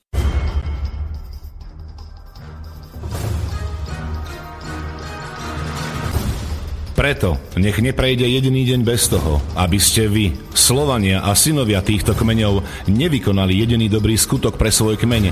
Obraňujte jeho právo, vzdelávajte ho a nestaňte sa nikdy služobníkmi jeho cudzích vládcov. Ľudovít Štúr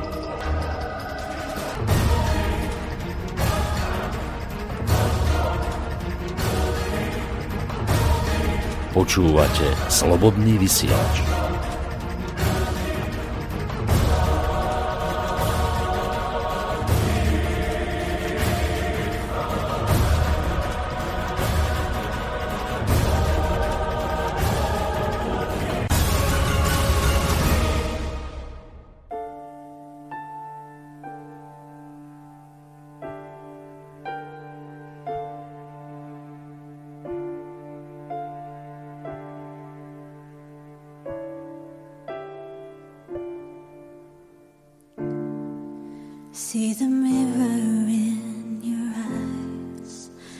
The truth behind your lies.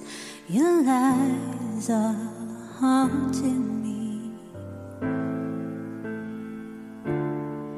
See the reason in your eyes, giving answer to the why. Your eyes are haunting me.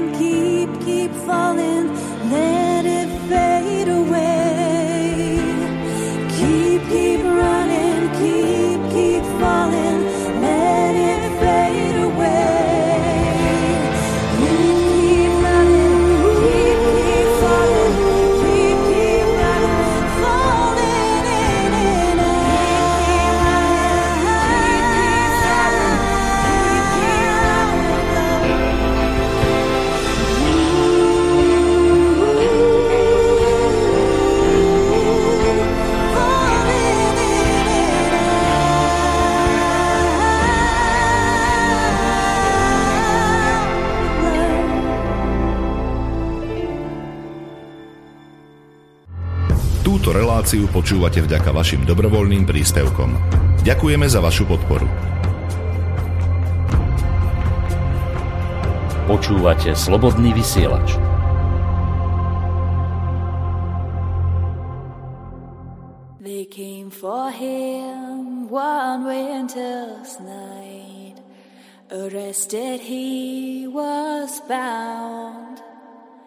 They said there'd been a robbery.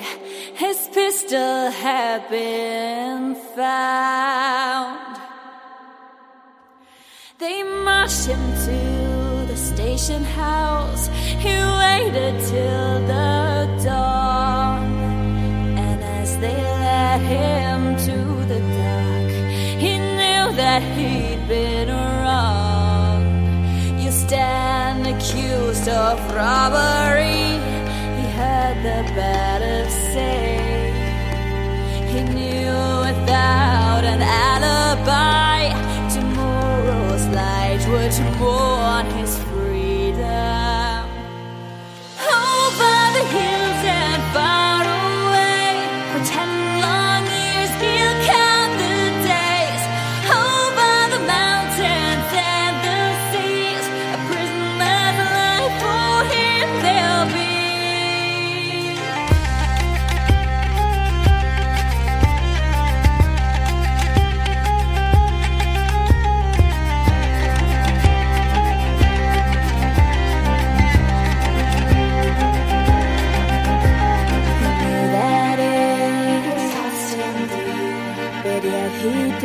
not say just where he'd been.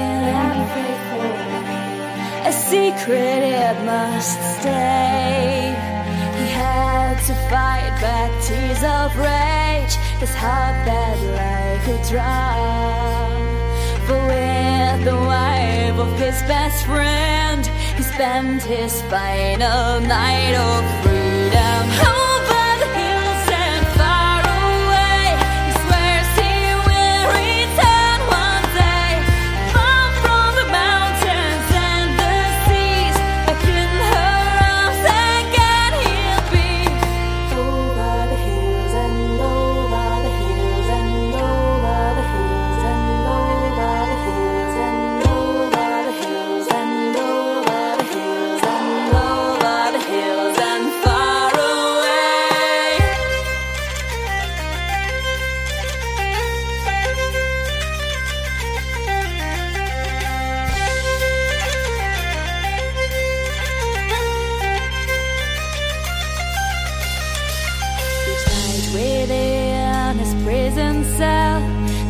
Out through the bars.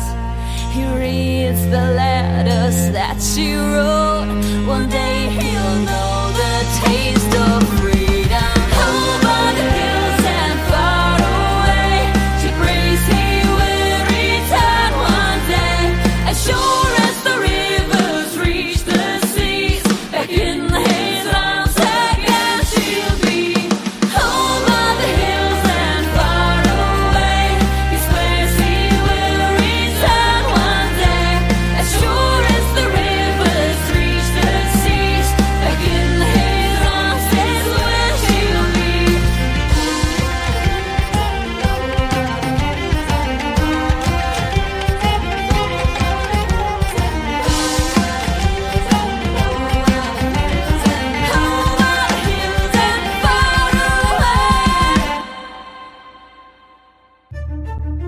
zahyň, studom večným zahyň podlá duša, čo o slobodu dobrý ľud môj mi pokúša. Lež večná meno toho nech ovenčí sláva, kto seba v obeď svetu za svoj národ dáva. A ty morho, hoj morho, detvo môjho rodu, kto kradmou rukou siahne na tvoju slobodu, a čo i tam dušu dáš v tom boji divokom, mor ty len a voľne byť, ako byť otrokom. Samochalúbka. Počúvate Slobodný vysielač.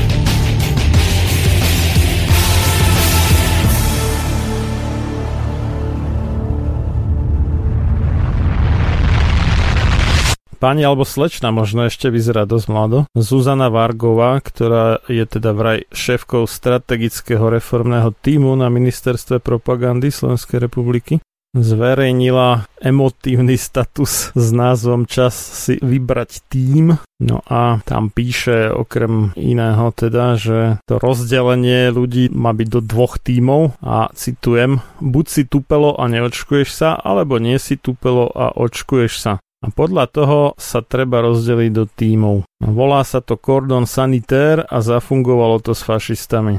Cordon Sanitaire v politickom zmysle znamená, že nejakú politickú stranu vytesnia tak, že nikto sa s nimi nechce baviť aj keď povedzme majú voličov toľko, že sa dostanú do parlamentu a tak, ale v podstate dokopy tam nič nenarobia okrem nejakých prejavov, ale nikto im nič nepodporí, žiadny zákon alebo novela alebo čo im neprejde, nikto s nimi nechce spolupracovať a už vôbec nie byť v koalícii vládnej, tak toto je v politickom slova zmysle cordon sanitaire, no očividne teda myslela pod fašistami ľudovú stranu naše Slovensko, aj keď Najvyšší súd Slovenskej republiky rozhodol, že fašistami nie sú, ale toto očividne pani alebo slečnú Vargovú netrápi, nevadí. No a pozoruhodné je, ako na to reagoval bývalý a asi stále ešte reálny predseda vlády Slovenskej republiky Igor Matovič, ktorému sa to nejak si nepáčilo. Citujem jeho reakciu. Neočkovaní sú tupelo, alias špeciálna očkovacia kampaň pani riaditeľky odboru tvorby strategických zámerov z ministerstva zdravotníctva. Hoci čo som ochotný pochopiť, ale aby vysoko postavená štátna zamestnankyňa ministerstva zdravotníctva nazývala ľudí, ktorí sa na základe akýchkoľvek dôvodov doteraz nezaočkovali, tupelami, citujem, buď si tupelo a neočkuješ sa, alebo nie si tupelo a očkuješ sa, je najabsurdnejšia očkovacia kampaň ministerstva na svete. Slečinka sa týmito siláckými a tupými vyjadreniami síce veľmi zavďačí svojmu progresívnemu publiku, ale nezaočkovaných ľudí k očkovaniu určite nezíska ani jedného. Môžeme mať názor akýkoľvek, ale demonizovať a dehumanizovať neočkovaných je to najhoršie, čo pre verejné dobro môžeme v našej spoločnej v zátvorke biednej situácii s očkovaním spraviť. Verím, že pán minister zariadí, aby toto v úvodzovkách tupelo, viac nerobilo hanbu štátnej službe a pôjde kade ľahšie svinským krokom. Toľko Igor Testovič. Ja som skoro z, z nôh spadol, alebo sánka mi padla. Samozrejme to vyjadrenie Zuzany Vargovej je propagandistický pamflet z 50. rokov od komunistov, alebo z 30. rokov druhej časti od nacistov, tak to zhruba na tej úrovni. Čiže za neočkovaných si môžete dosadiť Židov a za očkovaných Aricov a bolo by to plus minus také zhruba rovnaké. Čiže to bolo ako ďaleko, ďaleko za čiarou a malo by okamžite letieť. Aj to je bez debaty, lebo takéto niečo je hrubým porušením. Verím tomu, že aj na ministerstve zdravotníctva majú nejaký kódex zamestnanca na niektorých iných ministerstvách to mali, takže Olgu Pietruchovú za toto riešili raz na ministerstve práce a sociálnych vecí tam mali nejaký kódex zamestnanca, tak snáď aj na ministerstve zdravotníctva majú, čiže by to bol ako dôvod na okamžité rozviazanie pracovného pomeru. A osobne až na teda to konštatovanie, že vraj máme biednú situáciu s očkovaním, tak so všetkým ostatným teda musím súhlasiť s Igorom a to sa mi osobne teda nestáva často. Neviem ako tebe, Peťa. Treba podotknúť, že e, medzi pani Vargovou a pánom Matovičom to iskrylo dávno. Ona už v apríli napísala, že nikto, a za tým si stojím, že ozaj nikto v histórii Slovenska neurobil pre vnútorný rozhľad tejto krajiny viac ako Igor Matovič to zase mám celkom tendenciu aj sa prikloniť k, takémuto výroku pani Vargovej, ale dobre, žarty bokom. Ona v tom svojom príspevku nielen nazvala neočkovaných tupelami, ale prirovnala ich k stádu kráv, ktoré vedia na najvyššuť slamu a ďalšie výroky, to nie je len to jedno, že ste tupelo, ak sa nezaočkuješ, si tupelo pokiaľ ide o kvalitu tých výrokov, tak mne to príde taký celkom prierezový materiál do myslenia určitej časti tých tzv. progresivistických nejakých lepších ľudí, je tam tá stopa po takej nejakej, nie je to sebaistota, je to pícha. Hej. Je to pícha, keď e, dokážem iných ľudí na základe názoru nejako nálepkovať a označovať. Je to stále o tom istom. Ja mám ten jediný správny názor a tí ostatní sú hlupáci a niektorí by radi potom ten iný názor ešte aj kade ako zakazovali. To je skrátka slušné Slovensko, Peťa. Pritom pani Zuzana Vargová, predpokladám, že je to stále ona, čo mala na blogu N svoj stĺpček, ona písala, že ja by som chcela krajinu, ktorá je spravodlivá, tolerantná, moderná a ľudia si v nej pomáhajú. Vždy, keď mám pocit, že to môže pomôcť, napíšem sem o tom, ako to dosiahnuť. No tak mne ten jej príspevok, ktorý napísala na sociálnu sieť, nepripadá ani spravodlivý, ani tolerantný, ani moderný a, a ani si nemyslím, že by niekomu pomáhal. A to je tak asi všetko, čo k tejto téme by bolo asi hodno povedať. Ja osobne sa nečudujem, že v akom stave je riadenie našej vlasti, keď vo vedúcich funkciách, vo vládnych orgánoch sú takíto ľudia, ktorí prešli nejakými, nazvime to, šorošoidnými organizáciami ako Slovenská debatná asociácia. Politické mimovládky je taký správny termín. Politické mimovládky a potom cez stáž v kancelárii prezidenta prejdú a potom sa tam natrvalo usadia a vystrelí ich to až vysoko na ministerstvo zdravotníctva. To sa odborne nazýva, že dlhý pochod inštitúciami, si môžete dať do Google. A ona kandidovala za progresívne Slovensko, preto na to Igor naražal v tom statuse, že možno tým ako osloví nejakých progresívnych fanúšikov. Takže kvôli tomu toto je, že kandidovala za progresívne Slovensko. Ja si myslím, že naša vlast sa nepohne dopredu, ak budú vedúce kádre obsadzované takýmito ľuďmi. Ako mne to prípada strašne málo na takúto pozíciu, táto profesionálna dráha. Oni sú profesionálne ideologicky Politruci bol ten socialistický výraz, alebo komunistický, čo je skratka od političeský rukovoditeľ, teda nejaký politický vodca, alebo mienkotorca, alebo neviem, jak to nazvať. Ten, kto ako formuje politické názory tých nejakých radových, či už to boli vojaci, alebo nejaká iná skupina. Takže ona je vyslovene taký vyškolený politruk a v tomto smere celé jej pôsobenie treba chápať a že by mala nejakú reálnu odbornosť, či už z medicíny, alebo z práva, alebo z čoho. Neviem, kvôli čomu ju tam kto zamestnal na ministerstve zdravotníctva, ale ona reálne nevyštudovala nič také. A akože dovolím si veľmi silno pochybovať, že máme nejaký skutočný prínos toho, že ako daňoví poplatníci platíme funkciu pomerne vysokú na ministerstve propagandy. No, ale môžeme ísť aj ešte vyššie, veď samotný minister Lengvarský popísal rôzne nezmysly o vakcínach, ktoré tak vehementne presadzuje. No áno, on bol jeden z tých, ktorý tvrdil, že účinnosť vakcíny voči umrtiu na COVID-19 je približne 100% nie len pán Dobiaš, ale aj minister Lengvarský to tvrdil. Mm. Neviem, či ešte stále je v tomto omyle, alebo už si niečo naštudoval z Británie. No a on chodí na tie stretnutia, predpokladám, pandemickej komisie, má tam svojich odborníkov, tak buď mu ešte nevysvetlili fakty, alebo ho nezaujímajú fakty, alebo zavádza verejnosť, lebo v rozhovore pre Plusku 1. augusta čiže pomerne čerstvé. Článok sa volá Minister zdravotníctva, dvojbodka, aká bude naša jeseň a kde vidí problém, tak tam uviedol, že vektorové vakcíny ako napríklad AstraZeneca sú vlastne štandardné chrypkové vakcíny, ktoré sa pravidelne menia priemerne každé dva roky. Svetová zdravotnícká organizácia určí s vysokou pravdepodobnosťou, ktoré tri kmene budú dominantné v danom roku a práve na tie sa vyrábajú vakcíny. Aktuálne je to COVID, to je prvá časť nezmyslu, druhá časť. Vakcíny RNA alebo mRNA sú modernejšie, na ich výskume sa pracovalo minimálne 15 rokov, pôvodne mali slúžiť proti nádorovým a prenosným chorobám. Napríklad na svete sú už takéto vakcíny proti HPV, ide o ľudský papilomavírus, ktorý je zodpovedný za karcinom krčka a maternice. Čiže názor, že vakcíny sa vyvíjali z nuly, je naozaj iba laický. No tak najprv si povedzme o tých chrypkových vakcínach. Ja som pozrel ADC číselník, nenašiel som tam žiadnu vektorovú chrypkovú vakcínu. ADC číselník, keby niekto nevedel, tak e, je to prehľad uh, jednak registrovaných a jednak dostupných liečiv vrátane vakcín uh, na území Slovenskej republiky. V podstate niečo podobné, ale užívateľsky menej príjemné je aj na stránke štátneho ústavu pre kontrolu liečiv sukl.sk, ale toto je také akože lepšie sa v tom hľadá, skratka, má to lepšiu štruktúru a nie je tam more balastu, ktoré človek nechce riešiť a to je teda adc.sk, takže keď tam niečo nie je, tak to u nás nie je dostupné.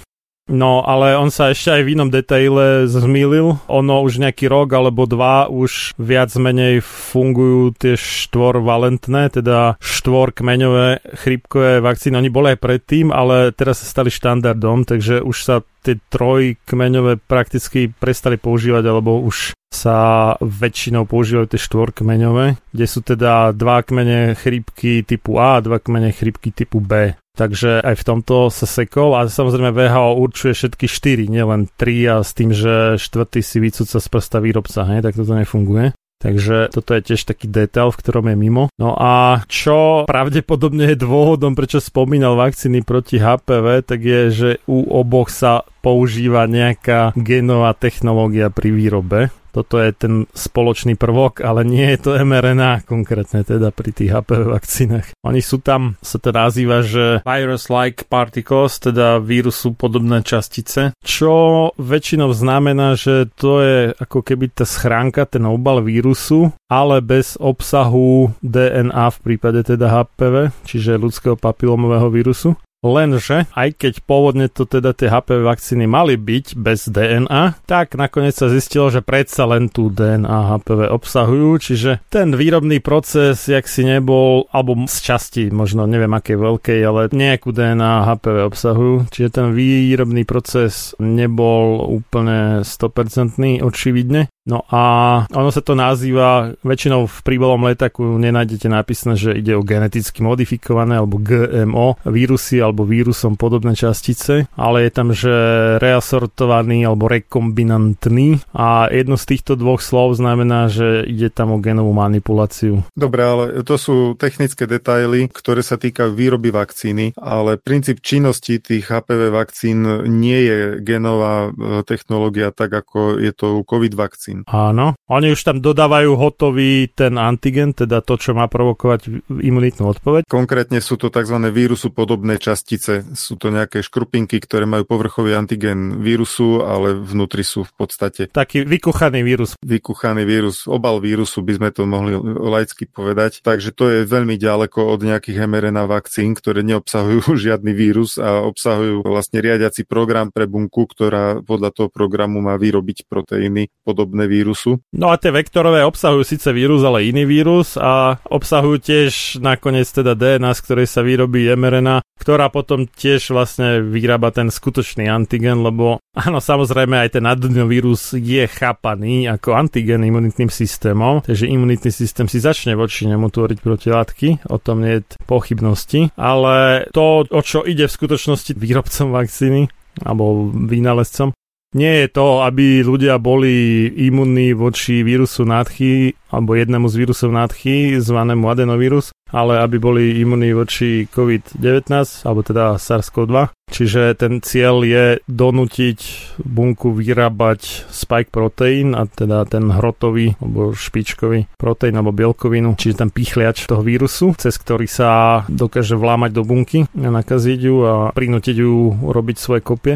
No tak všetky tieto vakcíny, či už mRNA alebo tzv. vektorové, teda adenovírusové, tak všetky nakoniec robia to isté, teda že nutia tie bunky vyrábať antigen, čiže nedodávajú hotový antigen, ako je to u tých HPV vakcín, hoci aj tie sú pomocou nejakých geneticko-manipulačných technológií vyrobené, ale dodávajú niečo, čo donúti bunky toho očkaného človeka. Čiže sám človek si vyrába antigen a to je niečo iné. Pokiaľ ide o chrypkové vakcíny, tak tam existujú inaktivované, čiže zneškodnený vírus, tie sa väčšinou pestujú na kuracích embriách a tá inaktivovaná vakcína môže obsahovať celý neporušený vírus, ale už neaktívny, alebo môže byť štiepený vírus, alebo povrchový antigen vírusu, alebo môže byť aj živá oslabená chrypková vakcína a ešte sú subjednotkové vakcíny, ale nie je tu v ADC číselníku žiadna kategória pre vektorové, čiže génové vakcíny proti chrípke. Tie živé vírusy to sú v tých vakcínach proti chrípke v podobe nosného spreja, čiže tam si človek šupne do nosa niečo ako býva ten inhalátor pri astme, tak nejak zhruba podobne to je, že si tam vdýchne v podstate ten oslabený vírus chrypky a tie, ktoré sú injekčné, to sú všetky v podstate mŕtve sa nazývajú vakcíny, čiže neobsahujú funkčný vírus, ale buď celý, ale nejakým spôsobom zneškodnený, aby sa nedokázal množiť, alebo potom nejaké jeho časti. Bude teda, že nie je celý, ale je rozbitý, ale je tam v podstate všetko z neho, alebo potom sú také, že sa nejaké časti odfiltrujú a nechajú sa tam iba tie časti, ktoré sú smerodajné pre imunitný systém, čo je hemaglutinín a neuraminidáza. To je to H a N, ak si spomínate, že bola chrípka A, H1N1, tak oni sú rôzne druhy tých Hček a Eniek a to H je vlastne ten hemaglutinín a N je neuraminidáza. Každopádne neexistuje v našom systéme registrovaná vakcína, ako tvrdí minister Lengvarský, že vektorové vakcíny sú vlastne štandardné chrypkové vakcíny. No nie sú také štandardné chrypkové vakcíny, ktoré by boli na vektorovej technológii nie sú ani len v číselníku, nemajú vytvorenú kategóriu. Možno, že sa niekde taká vakcína vyvíja, teda viem, že sa vyvíja aj genová chrypková vakcína, ale to je ďaleko od toho, aby bola používaná alebo dokonca štandardná, ako podsúva minister Lengvarsky. Takže ja neviem, že či on nemá páru o tom, aké vakcíny tu vlastne propaguje, respektíve nanúcuje obyvateľom, alebo len zavádza verejnosť. Neviem, čo z tohto je lepšie alebo horšie. Ale každopádne nehovorí pravdu, keď tvrdí, že vektorové vakcíny sú štandardné chrípkové vakcíny. Dostal otázku, na ktorej nebol vopred dohodnutý s redaktorom alebo redaktorkou a nemal teda pripravenú od niekoho trošku kompetentnejšieho odpoveď, no tak potom vypustil zo seba niečo, čo si tak nejak poskladal amatérsky. No ale tá otázka bola pomerne štandardná. Otázka bola, najčastejším argumentom, prečo sa niektorí ľudia nechcú dať očkovať, je to, že vakcíny sa vyvíjali krátko to je dosť bežná otázka a je to dosť bežná obava a celkom oprávnená, ktorú občania majú, keď sa rozhodujú, či sa dajú alebo nedajú zaočkovať. Takže na takúto otázku minister mal byť dosť dobre pripravený a nie tam trepnúť taký nezmysel, ako že vektorové vakcíny sú štandardné chrípkové vakcíny, ktoré sa pravidelne menia. Áno, v podstate aj druhý minister Matovičovej, respektíve druhej reálne Matovičovej vlády je tiež nekompetentný, očividne nielen ten prvý, aj keď obaja majú teda titul modré, ale čo sa dá robiť? No, každopádne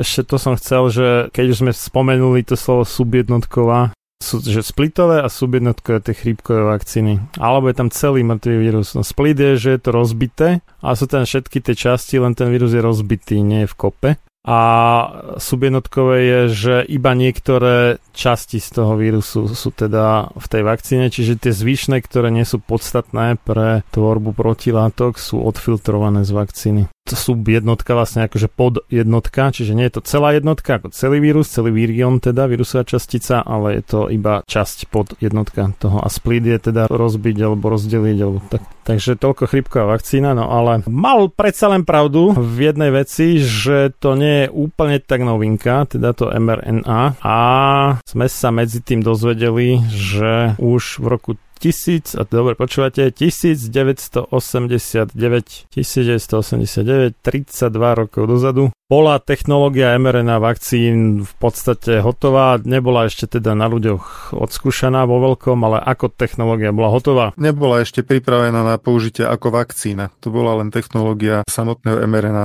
Ne, ne, ne, bola už aj vakcína, ale tak skúšali to nejaký myšiach alebo čo, ale už to bolo vyslovené, že ako vakcína dokonca ten eh, človek, čo sa o to popri pár ďalších zasadil, doktor eh, Richard Malone, Richard Malone, tak eh, na tom pracoval teda už ku koncu 80 rokov 20. storočia, ešte spolu s ďalšími. No a bolo to čiastočne na tom Salkovom inštitúte. Salk bol ten teda jeden z objaviteľov vakcíny proti poliomyelitide, teda vírusovej detskej obrne a Samozrejme, neriešili iba to, No a potom on prešiel do inej firmy, ten doktor Melon a nejak sa tam súdili o patenty alebo proste bola tam nejaká roztržka medzi týmito dvomi, takže potom ďalej na tom nejak nepracoval, spalo to neviem koľko rokov, ako pomerne dlho. V učebniciach sa síce písalo o tom, že sú aj nejaké DNA vakcíny alebo takéto genové, že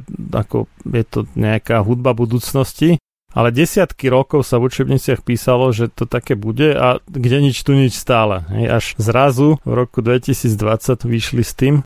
No a tento pán je teda vysoko kompetentný niečo o tom povedať, lebo on v podstate tú technológiu vynašiel alebo spolu vynašiel spolu s pár ďalšími. Že nie je to nejaký ani dezolát a dokonca ani nie je antivaxer alebo teda proti očkovaniu, naopak, že je za očkovanie ale má voči tomu nejaké výhrady, no tak môžeš Peťo spomenúť, že aké.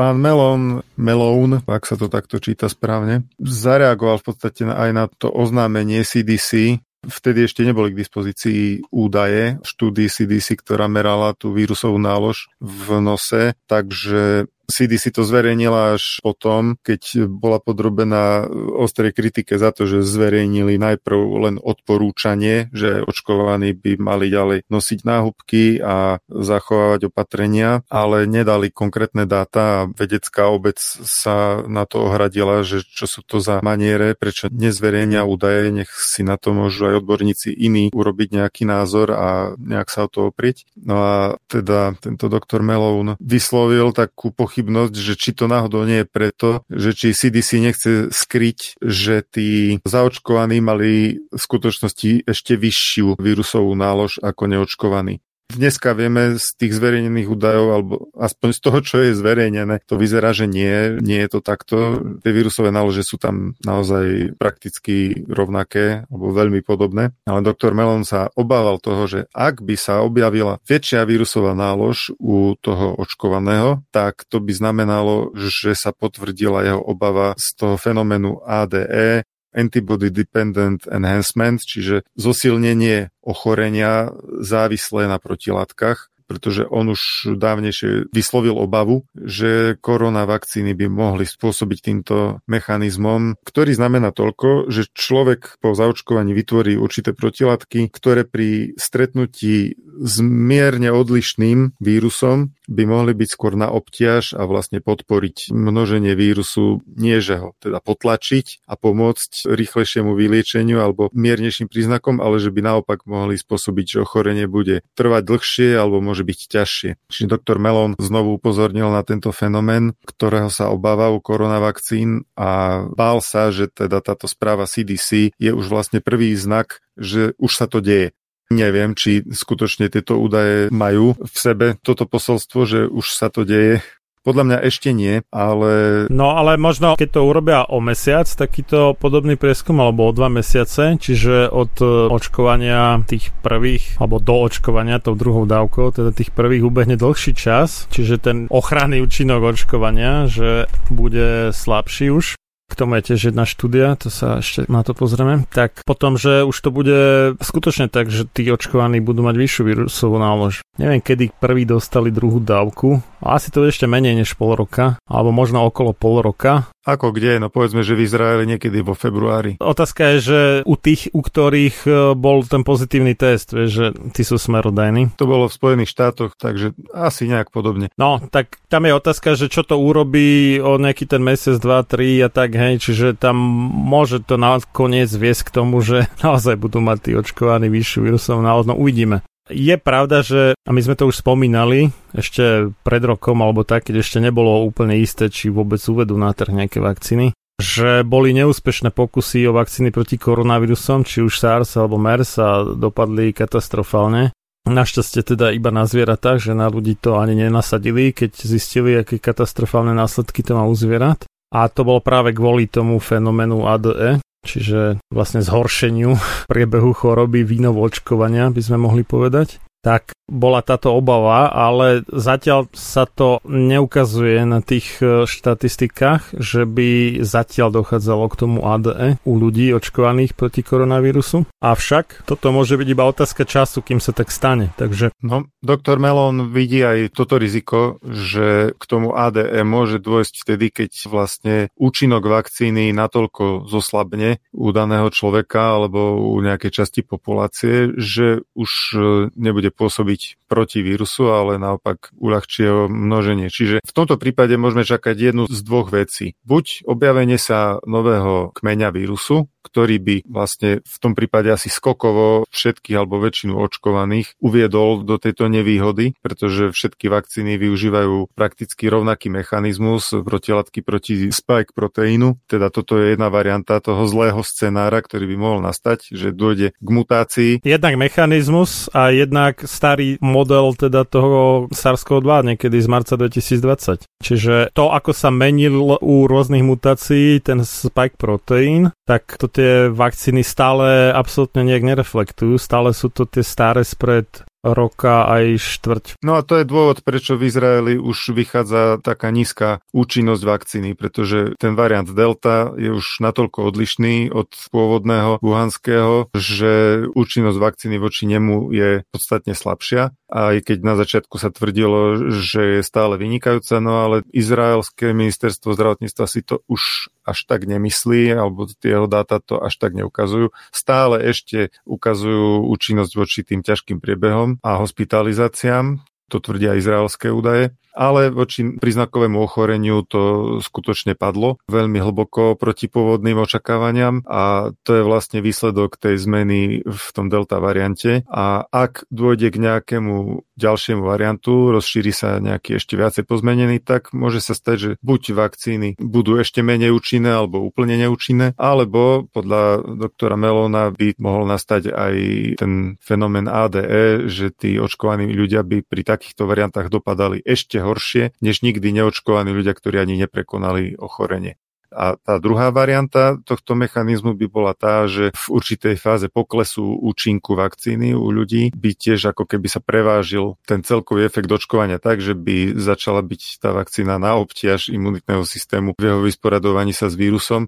Ak by to bola táto varianta toho scenára, ktorého sa obáva doktor Melon, tak potom by sme sledovali asi nejaké rozpačité tance zodpovedných inštitúcií okolo toho, že kedy očkovať treťou dávkou tých, ktorí už dve dávky dostali. No v Izraeli už schválili tretiu dávku pre nejakých imunokompromitovaných, teda ľudí s oslabenou imunitou a ešte neviem aké to diagnózy chronické. Zatiaľ to teda akože nemá byť pre všetkých, ale uvažuje sa o tom už aj na Slovensku, dokonca Národné centrum zdravotníckých informácií NCZI že pripravuje svoje informačné systémy na to, aby umožňovali teda tú registráciu na tretiu dávku. Tak chváli hodné, že chcú byť pripravení nejako doteraz. Je to doslova, že na spadnutie by som povedal a myslím, že v ďalšej relácii o 4 týždne už to bude tvrdá realita. Najneskôr o 8 týždňov. To je taký môj odhad. Ja, no ale doteraz sa všetci vyjadrovali veľmi rezervovane k tretej dávke, že ešte nie, nie je to potrebné, ešte nevieme. A myslíš, že ako keď už to budú mať pripravené po softverovej stránke, tak vtedy to zrazu bude už aj možné aj potrebné? No, vakcíny majú nejakú expiráciu a je evidentné, že 100%, ani 80%, ani 70% na Slovensku očividne sa zaočkovať nedá a nezmení na tom nič ani lotéria. Takže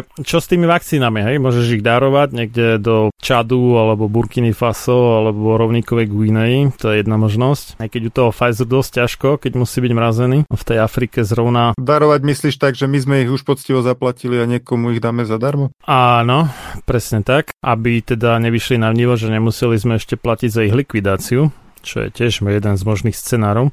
No a toto mimochodom teda sa stalo v Bulharsku, kde je najnižšia zaočkovanosť z celej Európskej únie. A teda ochota očkovať sa je tam tak malá, že evidentne už dospeli k názoru, že lepšie, než aby tie vakcíny museli ešte nejak, no neviem, či to je ekologické, ale tak pokiaľ možno bezpečne, lebo tie vakcíny sú biohazard, čiže pre život nebezpečný materiál likvidovať, tak e, je lacnejšie ich darovať niekomu, hej, takže že susedným štátom, teraz neviem komu, či Turecku, či Grécku, či Severnému Macedónsku, alebo Srbsku, alebo Rumunsku to darujú, netuším. Čiže Bulharsko už ide touto cestou, možno aj my, ale ešte je teda možnosť jedna, ako to zachrániť, že naordinovať tretiu dávku. Takže možno je to také, že NCI sa už pripravuje na niečo, o čom sa už tak šušká, že to príde a už to bude také, že už budeš dezolát, keď budeš mať iba dve dávky a nie tri, vieš. No, verím tomu, že ten apartheidový systém COVID pasu by im veľmi uľahčil tento spôsob kontroly, že kto má koľko dávok, lebo ako náhle to začne byť byť, že ten uvedomelý má mať v sebe 5 dávok a ten dezolát má len 4 a nechce si dať 5, tak to sa už bude e, dosť ťažko kontrolovať v papierovej podobe a ešte sa to môže líšiť u každej vakcíny ináč a môže tam byť rozličné odstupy, kedy sa človek považuje za ešte očkovaného, povedzme pol roka po poslednej dávke a kedy už sa považuje za dezoláta, tak bude to ešte zaujímavé. No, doktor Melon tvrdí, že ak by sa potvrdili tieto jeho obavy o ADE, takže že je nutné okamžite zastaviť očkovaciu kampaň. No v súčasnosti nám ostáva asi jedine pozorne sledovať, čo sa deje. Zatiaľ nie sú nejaké jasné dôkazy o tom, či ADE už nastáva alebo ešte nie a, či nastane. To sa všetko uvidí. Myslím, že zatiaľ nám bohate stačí k šťastiu, keď sa začnú akceptovať aspoň veci, ktoré už sú jasné a to je napríklad ten fakt, že očkovaní môžu rovnako šíriť nákazu ako neočkovaní. Keby sa aspoň toto rešpektovalo v praxi, tak by sme tu nemali žiadnu segregáciu, žiadnu diskrimináciu, očkovaný alebo neočkovaný a splasli by vlastne plachty všetkým, čo vyvolávajú tú nevraživosť medzi ľuďmi a nálepkujú ich a vyčítajú im, že vy ste zodpovední za budúcu pandémiu a neviem čo ešte. Ja ešte by som dodal zo stránky teda doktora Melona, čiže to je R2TV Malone MD, MD ako medical doctor, teda doktor medicíny čiže r2tv malone md.com, tak tam píše, že v roku 1989 bol vykonaný výskum, z ktorého vzniklo vyše 10 prelomových patentov k mRNA očkovaniu. Čiže už 1989 boli nejaké tie patenty. A všetky mali to je taký terminus technicus priority date, čiže nejaký datum priority alebo prvenstva alebo niečo také. 3. marca 1989 a aj tá druhá spoločnosť, to sa volá Vical, alebo Vical, Vajko, alebo neviem jak. Píše sa Vical.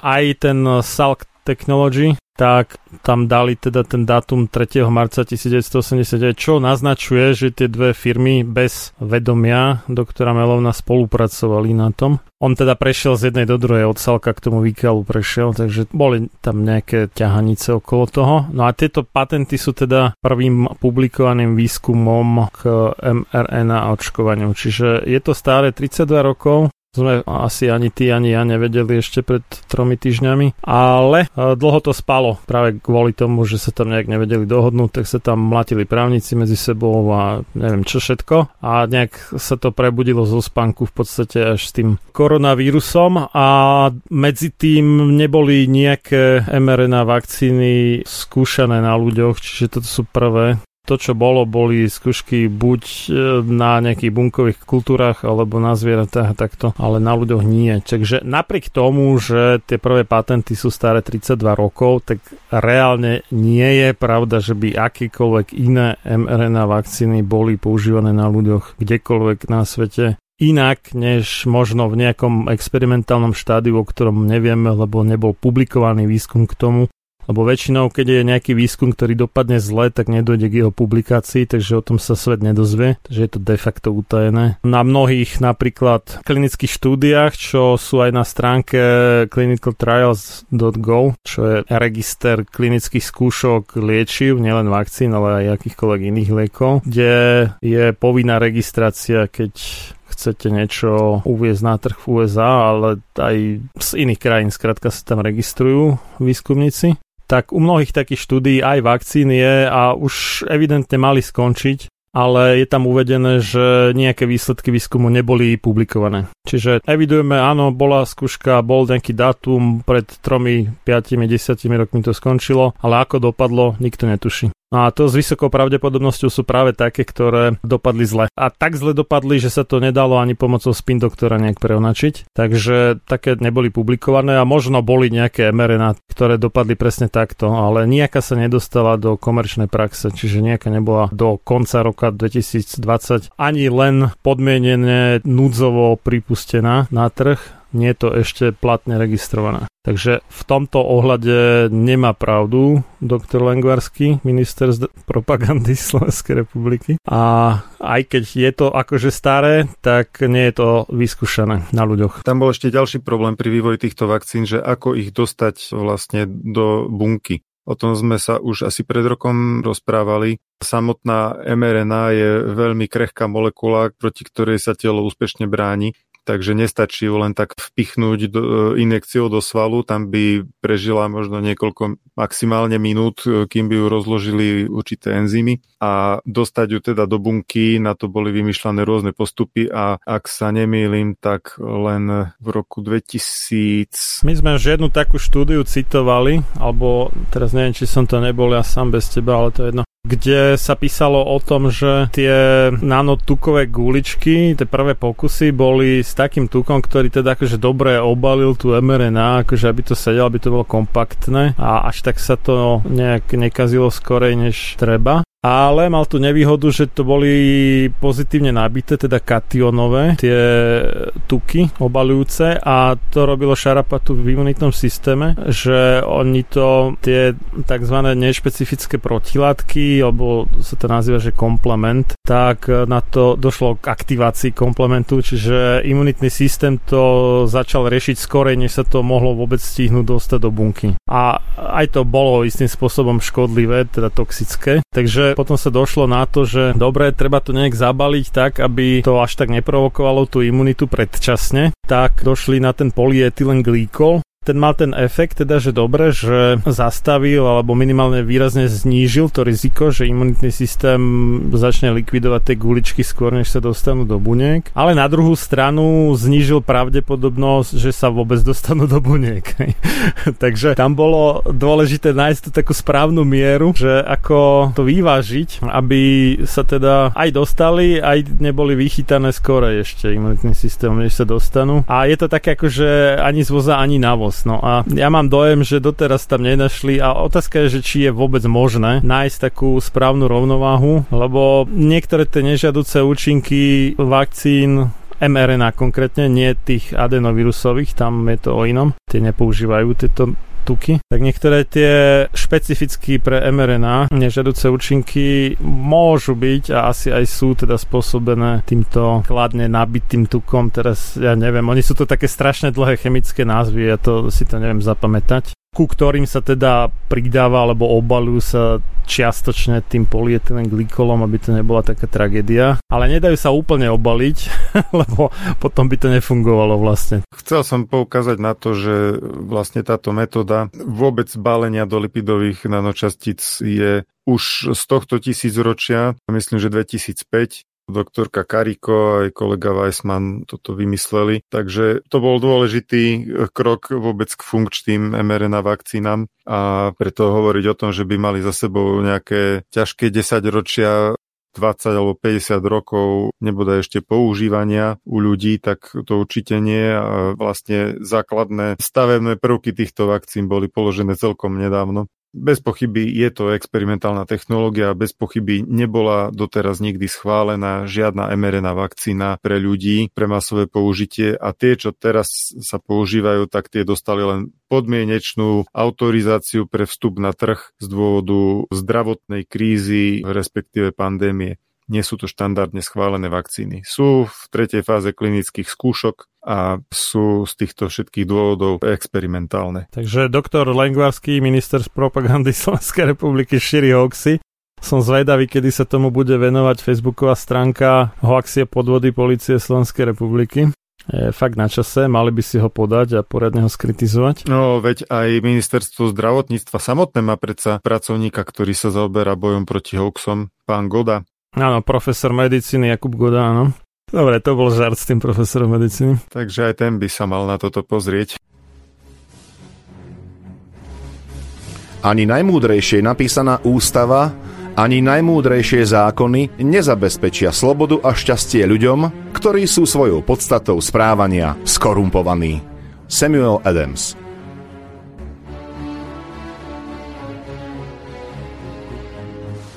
Počúvate Slobodný vysielač.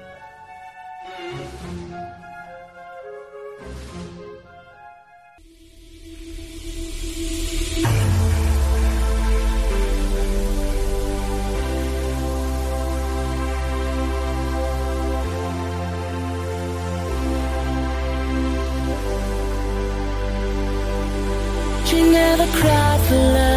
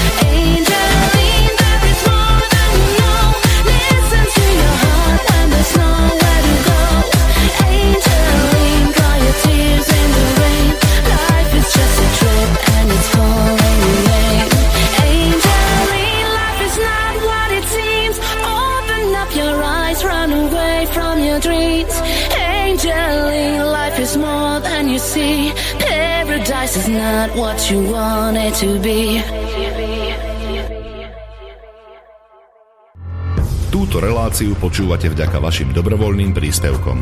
Ďakujeme za vašu podporu. Počúvate slobodný vysielač.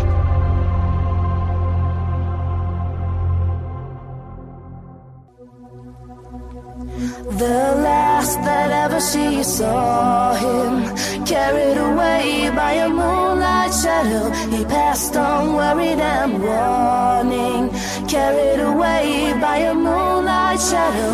Lost in a river last Saturday night, far away on the other side. He was caught in the middle of a desperate fight, and she couldn't find how to push through. The trees that whisper in the evening, carried away by a moonlight shadow, sing a song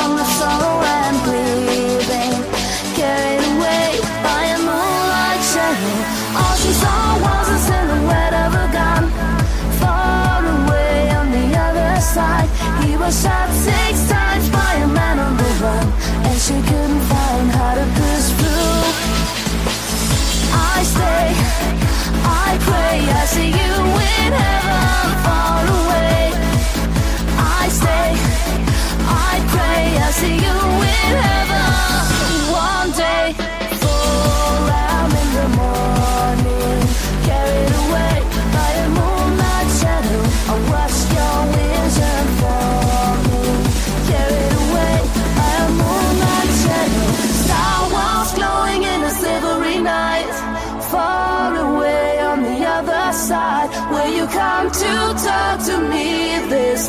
But she couldn't find how to push through.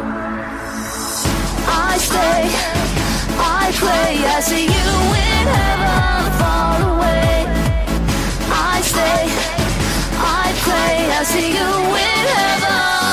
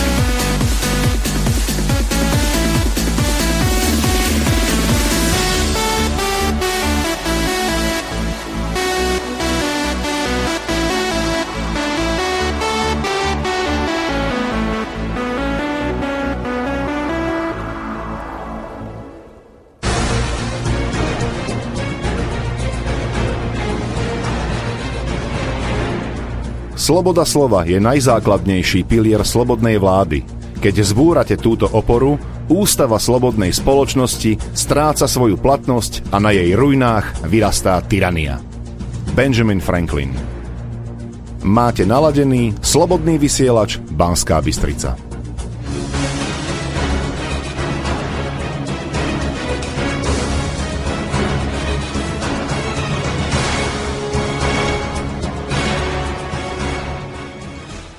Keď sme spomínali teda políciu Slovenskej republiky, tak tá sa pochválila práve na tejto facebookovej stránke Hoaxia podvody policie Slovenskej republiky, že Facebook pravdepodobne na podnet policie Slovenskej republiky zrušil najväčšiu Facebookovú skupinu, ktorá združovala neočkovaných alebo neočkujúcich pod názvom Nezaočkovaní. Údajne kvôli tomu, že tam bolo plno všelijakých zavádzaní medicínskych a nenavistných prejavov a tak ďalej.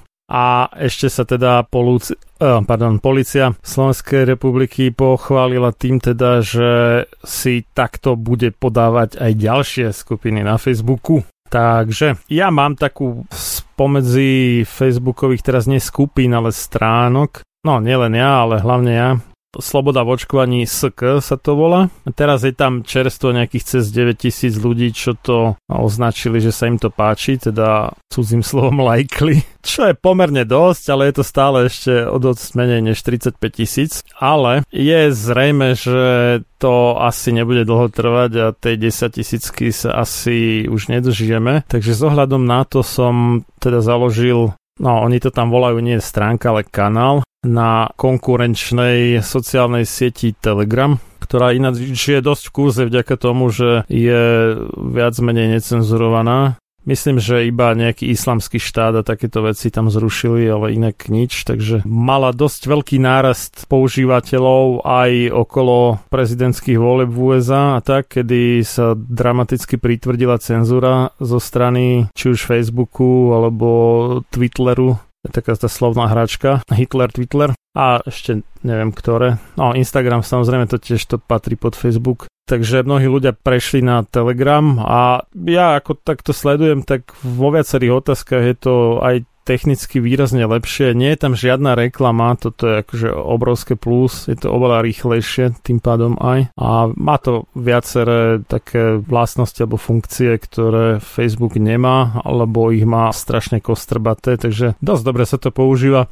Rozhodne to odporúčam užívateľom sociálnych sietí, Tí, čo ich nepoužívajú, tak kľudne nech v tom vytrvajú, ale tí, čo áno, tak aby si či už do svojho mobilu alebo do počítača nainštalovali aplikáciu Telegram. A treba upozorniť, že jak Google, tak Apple na svojich, oni to nazývajú, že obchod, aj keď väčšina tam tých programov alebo aplikácie neplatená, ale ten, tých svojich obchodoch u Apple ten App Store a u Google, Google Play, tak nedovolujú úplne necenzurovanú aplikáciu Telegram tam dáva, čiže oni si akože vytipujú, že ktoré veci alebo ktoré skupiny majú byť cenzurované a keď nie, tak proste to vymažu ten Telegram z toho svojho úložiska aplikácií. Takže Telegram urobil takú fintufne, že je jedna cenzurovaná verzia, ktorá teda ide do toho App Store a teraz je už možné, nie som si úplne istý, že Apple to už vymazal aj tú cenzurovanú, to už neviem. A u Google ešte stále je, ale má tam špecifikované, že čo tam má byť teda nejak buď akože upozornenie, že toto je nejaká nebezpečná skupina, alebo že to tam vôbec nenájde alebo neotvorí. No a druhá verzia je taká, ktorá je úplne teda necenzurovaná a tu si nájdete na stránke telegram.org. Takže odtiaľ keď si stiahnete, nainštalujete do mobilu, čo u niektorých verzií, hlavne tých novších, bude nutné najprv vypnúť ochranu proti inštalácii aplikácií mimo teda ten obchod Play a potom, keď to nainštalujete, tak to môžete zase zapnúť a bude to tam kvíkať a varovať, že pozor a môžete si poškodiť telefón neviem čo, takéto somariny. Áno, je to pravda u nejakých vírusov a tak, ale keď si to priamo z tej stránky telegram.org stiahnete, tak to je bezpečný software, takže toho sa nemusíte bať. Čiže vypnúť ochranu proti inštalácii aplikácií, potom zase zapnúť po inštalácii, no ale budete mať istotu, že to tam pôjde. V túto chvíľu teda Google netrvá na cenzúre napríklad kanálu Sloboda v očkovaní SK, čiže vám to pôjde aj s tou cenzurovanou aplikáciou z obchodu Play, ale človek nikdy nevie, ako to bude do budúcna, takže je lepšie si to, aj keď je to trošku náročnejšie, ale lepšie si to nainštalovať z telegram.org. Takže toto je teda jeden taký príspevok k cenzúre Myslím, že aj tohto melov tuším cenzurovali sami Mari.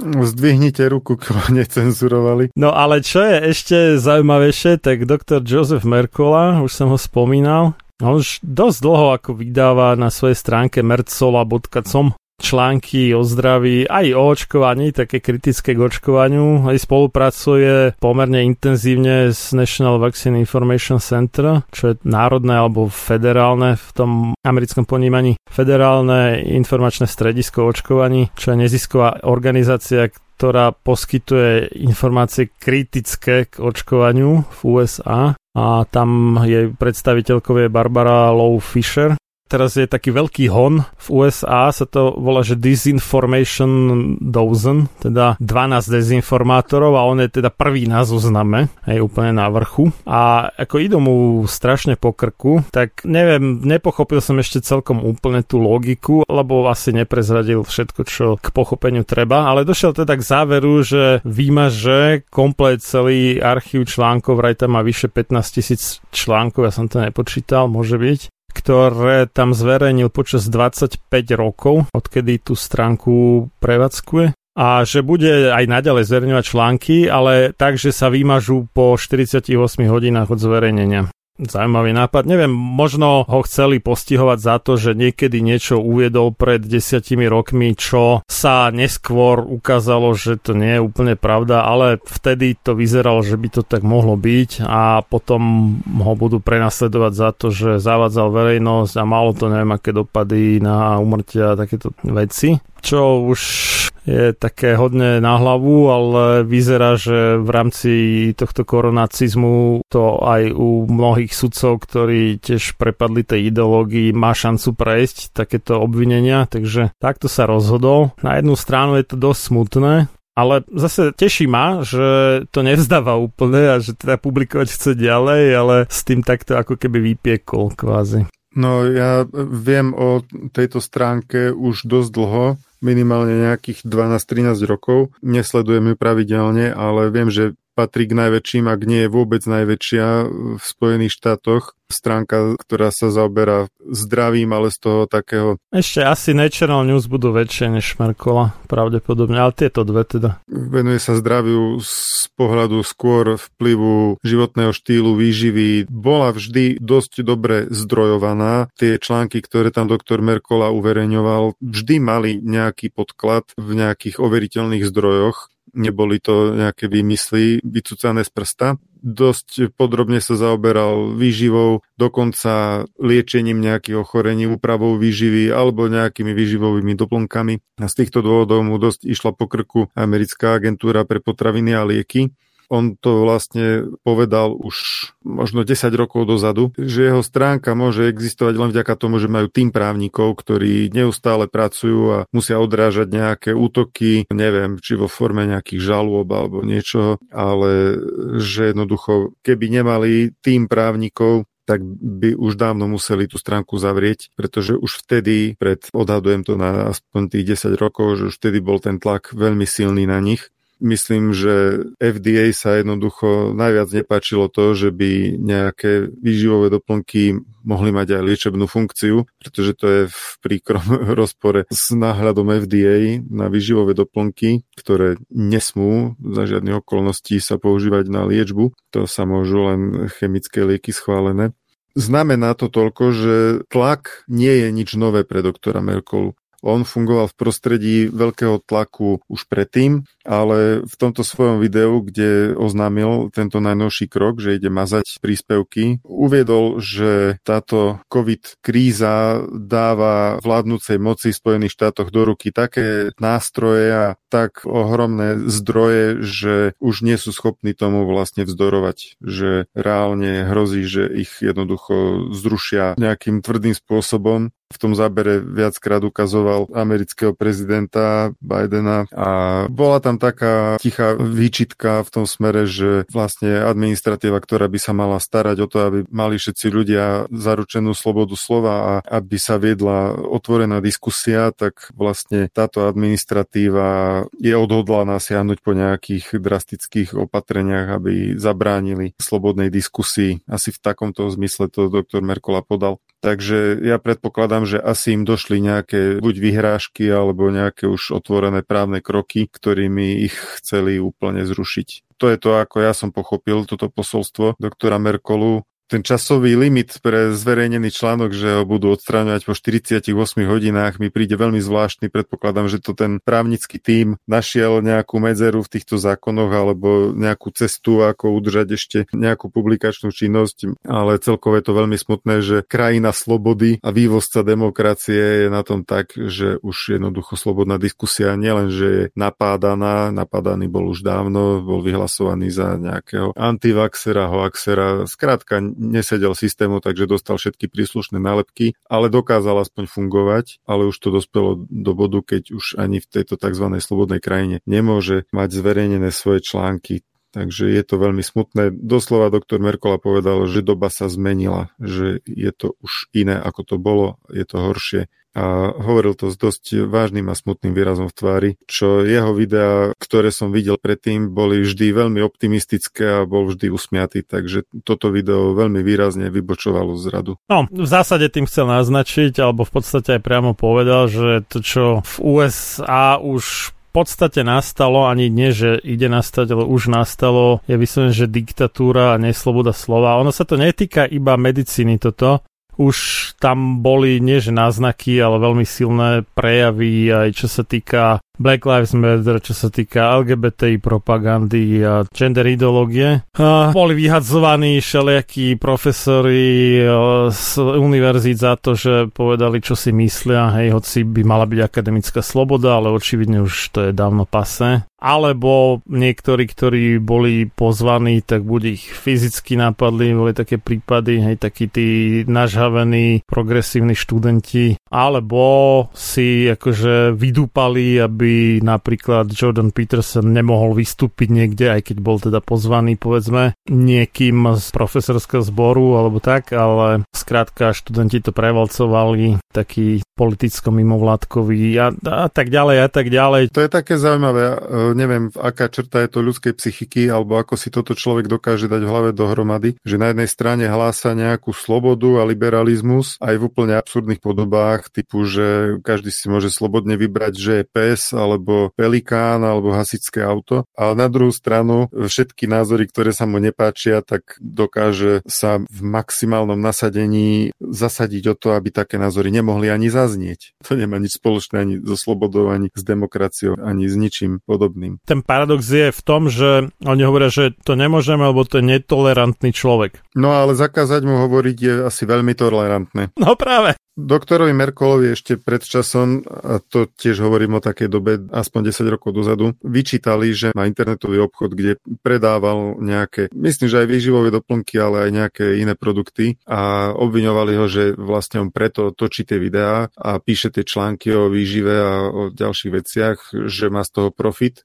kto som ja, aby som toto nejakým spôsobom vyvracal, ale v každom prípade doktor Merkola už vtedy poukazoval na toto, že on ten e-shop vedie hlavne alebo iba kvôli tomu, aby mal z čoho financovať ten právny tím. Pretože keby nemal tento zdroj príjmov, tak by si nemohol dovoliť tých právnikov a nemohol by prevádzkovať tú stránku a zverejňovať tam tieto články. No, mohol, ale nie zadarmo, no a to je potom otázka, že či by bola taká navštevovaná, lebo na internete je to väčšinou tak, že ako náhle spoplatneš nejaký obsah, obsah, tak klesne záujem rapidne. Takže ja si v tomto zmysle aj pochvalujem, že napríklad denník SME alebo N alebo hospodárske noviny alebo ešte pár ďalších takých fake streamových, že si prečítaš možno prvý odstavec 2-3 a potom už je to spoplatnené, takže druhá väčšina ľudí to nedočíta do konca. Takže s týmto som ja v pohode.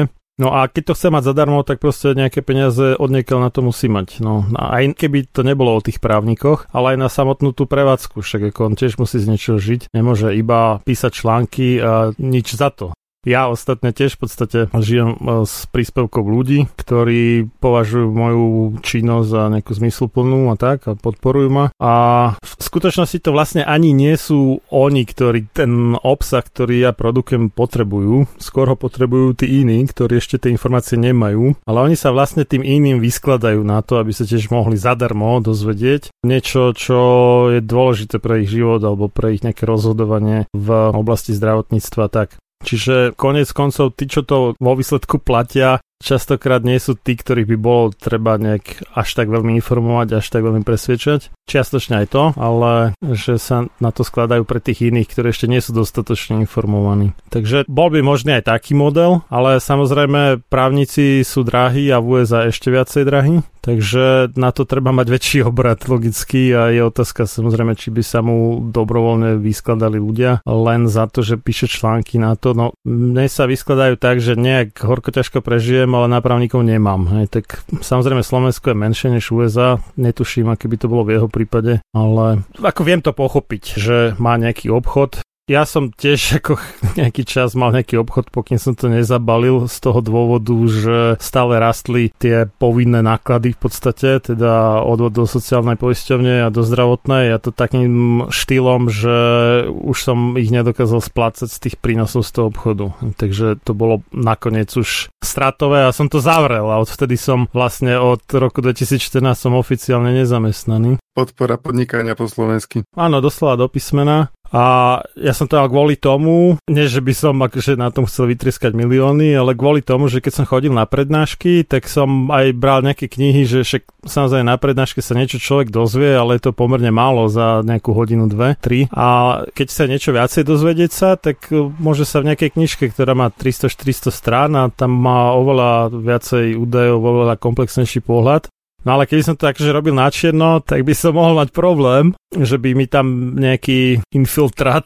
z daňového úradu prišiel, tak som si založil živnosť kvôli tomu teda, nie kvôli tomu, že by som mal predstavu, že vybudujem nejaký suprový knižný obchod, ktorý porazí Marty Hnus a Gorilu a JNT Pantarej a tak ďalej. Hej. Takéto ambície som vôbec nemal. Takže ako ja tomu celkom rozumiem, aj keď samozrejme to budí potom dojem, že to je konflikt záujmov. Hej, to ako, áno, ten dojem tam je. Toto bol taký druhý dôvod, pre ktorý som ja s tým nakoniec koncoval aj keď, keď človek napíše 15 tisíc článkov, neviem koľko odstavcových, v priemere možno 10 a viacej odstavcov mali, niektoré aj oveľa viacej, nie je možné proste za tých 25 rokov neurobiť ani jednu chybu. Aj to je absolútne vylúčené. Samozrejme, vždy by sa našlo. A u kohokoľvek, môže byť sebe lepší profesor, ale neexistuje, že by neurobil za tak dlhý čas a pri tak veľa publikáciách žiadnu chybu. Takže určite by aj Merkelovi niečo našli. Ale to nie je otázka toho, že on nejak úmyselne klame, zavadza, neviem čo,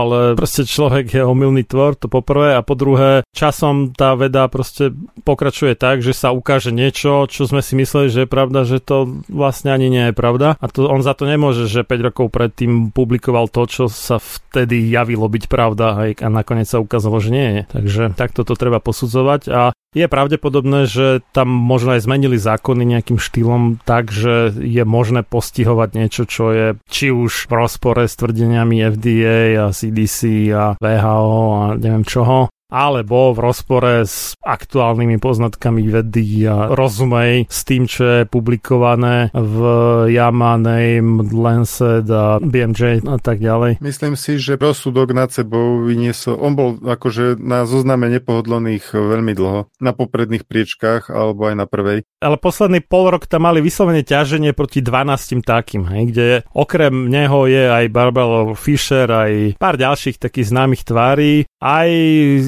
G, to on má stránku Green Med Info a je veľmi dobrý v tom, že tam má strašne veľa, neviem, stovky, ak nie tisíce štúdií, skôr tisíce, čo sa týka tých prírodných liečiv a tak, že má vyselektované fakt, že poctivé vedecké veci. No ale je nepohodlný, takže ho zrušili z YouTube, z Facebooku, z Twittera a proste zo všetkých týchto tiež je na Telegrame mimochodom. No doktor Merkola zverejnil nedávno článok, v ktorom uvádza, že tých ohlasených asi 6000 podozrivých podozrivých umrtí po očkovaní proti covidu, že to je len malá časť, že v skutočnosti ich môže byť až 45 alebo 50 tisíc podľa nejakého údajného zdroja zo CDC a myslím si, že toto bola tá posledná kvapka, že systém už zasiahol proti Merkolovi. On v poslednom čase zverejnil dosť kritických článkov proti COVID vakcínam a možno, že propagáciu vitamínu D by mu nejako stolerovali, ale toto už nie. Rozhodol sa, vyzerá to byť taký zaujímavý ťah alebo trik, alebo čo?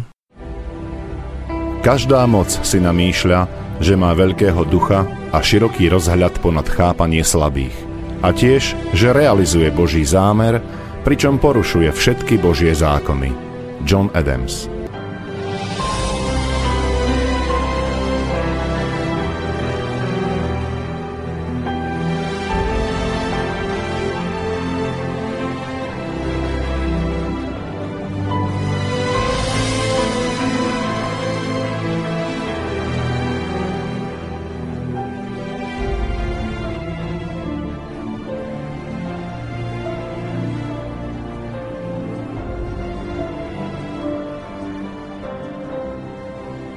Počúvate slobodný vysielač.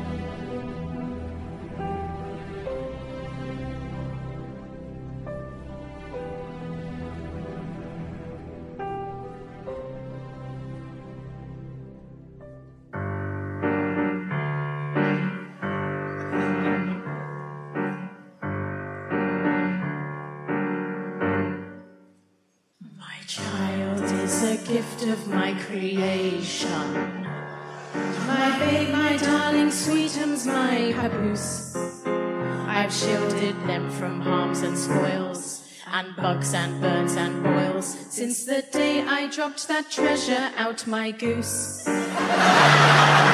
Parents fill their kids with junk and poison. How they treat them, it leaves me bewildered. And this arises especially in matters pharmaceutically. Yes, surprise, I do not vaccinate my children. Medical science stinks of silly. It's a bunch of willy nilly. For I have read the internet and you're not tricking me. It's doctoral indoctrination and pharma fornication. I have seen less hocus pocus coming out a wizard's sleeve. I myself am an educator, though granted not on paper. I spout my beliefs, which I believe to be believed. Their PhDs stink out like bum sweat. But I have a degree in mumps and I'm no gooder than a doctor. Clappy, clappy for me. Polio, oh no, nolio, that disappeared some time ago. Measles, mumps, and rubella are all a bunch of oolala. Other parents, don't you scoff, it's just a bout of whooping cough. And how do you get rid of the cough with a whoop? Why? You whoop the cough away. Whoop, whoop, whoop, whoop, whoop the cough away. Hush, little baby, don't say a word. Daddy's going to cure you with good wishes and herbs. And if those good wishes do you wrong, you won't have to worry, cause you won't last long. I will not have my angel injected with autism from these cocktails you concoct from witches' tits and horses' jism. The facts might say otherwise, but doctors screw up all the time. I haven't trusted science since I saw the film Flubber. The risk of allergic reaction to vaccine is one in a million, and my child, unmatched in brilliance, is one in a million. And since my child is so special, it'll definitely happen to them, because that's how statistics works. I read that in a leaflet, which I made myself. And while we're here sharing 9-11 was a hoax, the earth is flat, Father Christmas is a pedo, and I'm a good mother, which is why, which is why I do not fight. I do not vaccinate my children, and hate my children, and hate my children, and hate my children, and hate my children. I hate my children. I hate my children. Die, die, die, die, die.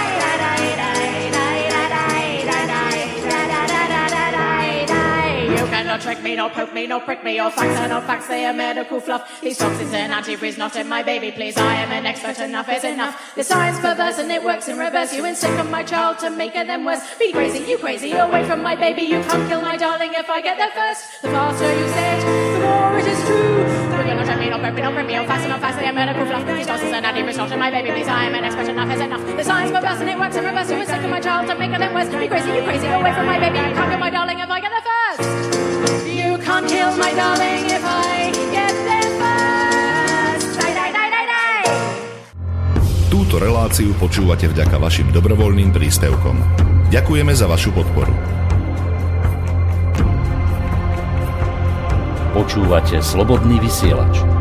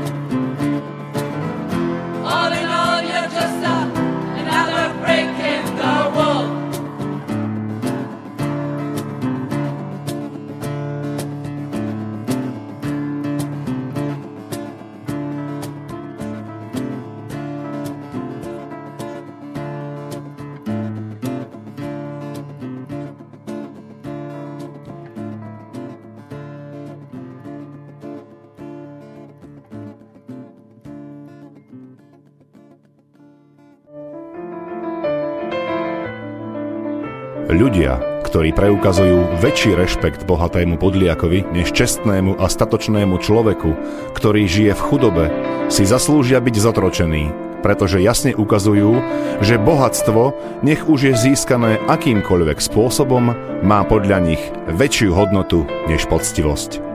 John Hancock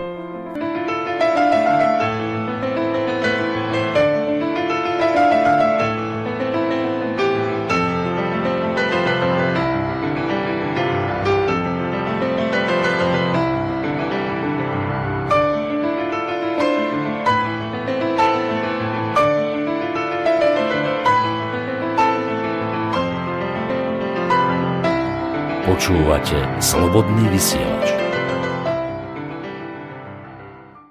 No ale máme tu lotériu. Klotériu, ako si minule navrhol. Klotériu. Začiatkom augusta sa to teda už tako spustilo, že sa človek môže zaregistrovať. No a od 15.8. už bude žrebovanie či losovanie tie podmienky trošku pobúrili podľa ktorých ľudí.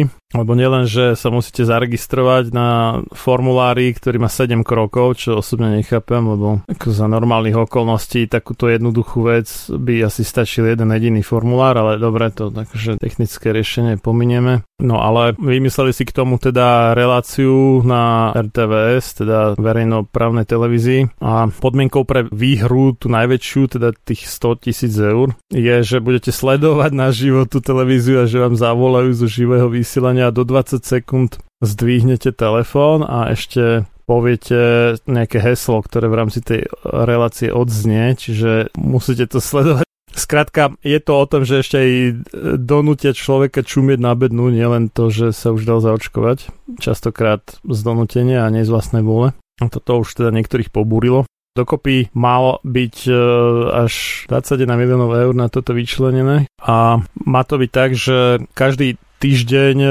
má byť v nedelu teda vylosovaných 5 tých výhercov po 100 tisíc, teda tá akože najväčšia výhra. To má byť teda v relácii 55 minútovej, kde moderovať budú nejaká Vera Visterová, Martel Forgač, vôbec nepoznám, kto to je, ale ja som v tomto taký divný, lebo však ja nemám televízor už 26 rokov, takže som mimo, som dezolát. A každý pracovný deň, teda pondelok až piatok o 18.50 majú a hovoriť mena vyžrebovaných ľudí, ktorí získajú základnú výhru 20 krát po 1000 eur, alebo tzv. štandardnú výhru 5 krát po 10 tisíc eur. No a elektronicky na webe, teda mimo televíziu, má byť nejaký 10 tisíc krát 100 eur rozdaných a potom v prípade, že ten človek, ktorý bol vylosovaný v nedelu, nezdvihne alebo nespovie to správne heslo, tak namiesto 100 tisíc dostane iba 1000 eur. Čo je taká vychytralosť trošku. No podporíme aj propagandu a podporíme aj očkovanie. Neviem, čo tým sledujú, no ale veľmi ma pobavilo, že ako sa volá tá stránka, kde sa má človek registrovať. A to, že byť zdravý je výhra.sk ja si hovorím tiež, že byť zdravý je výhra, ale nakoľko je to zdravie zlučiteľné e, so zaočkovanosťou proti COVID-19, to je už úplne iná otázka. A celkovo teda má to trvať 12 týždňov a má byť 110 tisíc cien rozdaných, takže takéto sú podmienky. Zaujímavé na tom je, že už sa tam registralo vyše 300 tisíc ľudí, tam je také, že do dvoch týždňov vám príde správa po overení, že si dávajú dva týždne na overenie. Tak je to také zvláštne, že to je elektronické, aj všetky tie údaje o očkovaní by mali mať elektronicky spracované, ale overenie trvá dva týždne. A nevadí. Vraj je to teda kvôli tomu, že štát ušetrí na tom, že sa ľudia dajú očkovať, lebo ten e, nezaočkovaný vraj vyjde štát na nejakých vyše 2000 eur. Zaočkovaný len 20 dáčov, pokiaľ je to Pfizer, neviem presne. Myslím, že 8 eur alebo tak nejak preplacajú za výkon očkovania a vakcína stojí 19,50, takže možno tých 27,50 tak to tak vyzerá, ako že to je prínos. No lenže toto predpokladá niečo, čo nie je a nemôže a nikdy nebude pravdou, že ako keby všetci nezaočkovaní ochoreli a boli hospitalizovaní a bolo na nich vynaložených toľkoto peňazí v priemere. A druhá vec, ktorú to predpokladá, je, že tí zaočkovaní nebudú hospitalizovaní a nejaké ďalšie náklady, okrem nákladov na to očkovanie, na nich vynaložené nebudú ani na liečbu nežiaducich účinkov očkovania, ani na liečbu covidu. No a toto sú dva, teda vlastne dokopy tri, úplne nesprávne predpoklady, ktoré je v podstate veľmi ľahké vyvrátiť, či už tými číslami z Británie, alebo údajmi z registrov nežiaducich účinkov očkovania proti COVID-19, kde tých hospitalizácií tiež bolo neúrekom a samozrejme výrazne viacej než úmrtí, lebo však nie všetci hospitalizovaní zomreli. Takže niekto niekde urobil nejakú zásadnú chybu v počtoch, mám taký tichý pocit. A možno nie ani náhodnú. Ja som v tej predchádzajúcej relácii spomínal štúdiu, ktorú spomenul doktor Bukovský vo svojom videu jednom z amerického štátu Ohio, kde tiež zavedli lotériu No ale zistili, že nakoniec celkom súšte to dokopy nič neprineslo, že síce krátko po vyhlásení tej lotérie sa im tam nahrnulo výrazne viacej ľudí, ale neskôr sa už hrnuli oveľa menej než v tých štátoch, v ktorých žiadnu lotériu nevyhlásili. To znamená, že tá štúdia tam končí takým záverom, že štúdia nenašla nejaké dôkazy pre to, že by na lotérii založený systém motivácie v Ohio bol spojený s vyšším percentom alebo, alebo vyššou vôľou dať sa zaočkovať e, u dospelých proti COVID-19.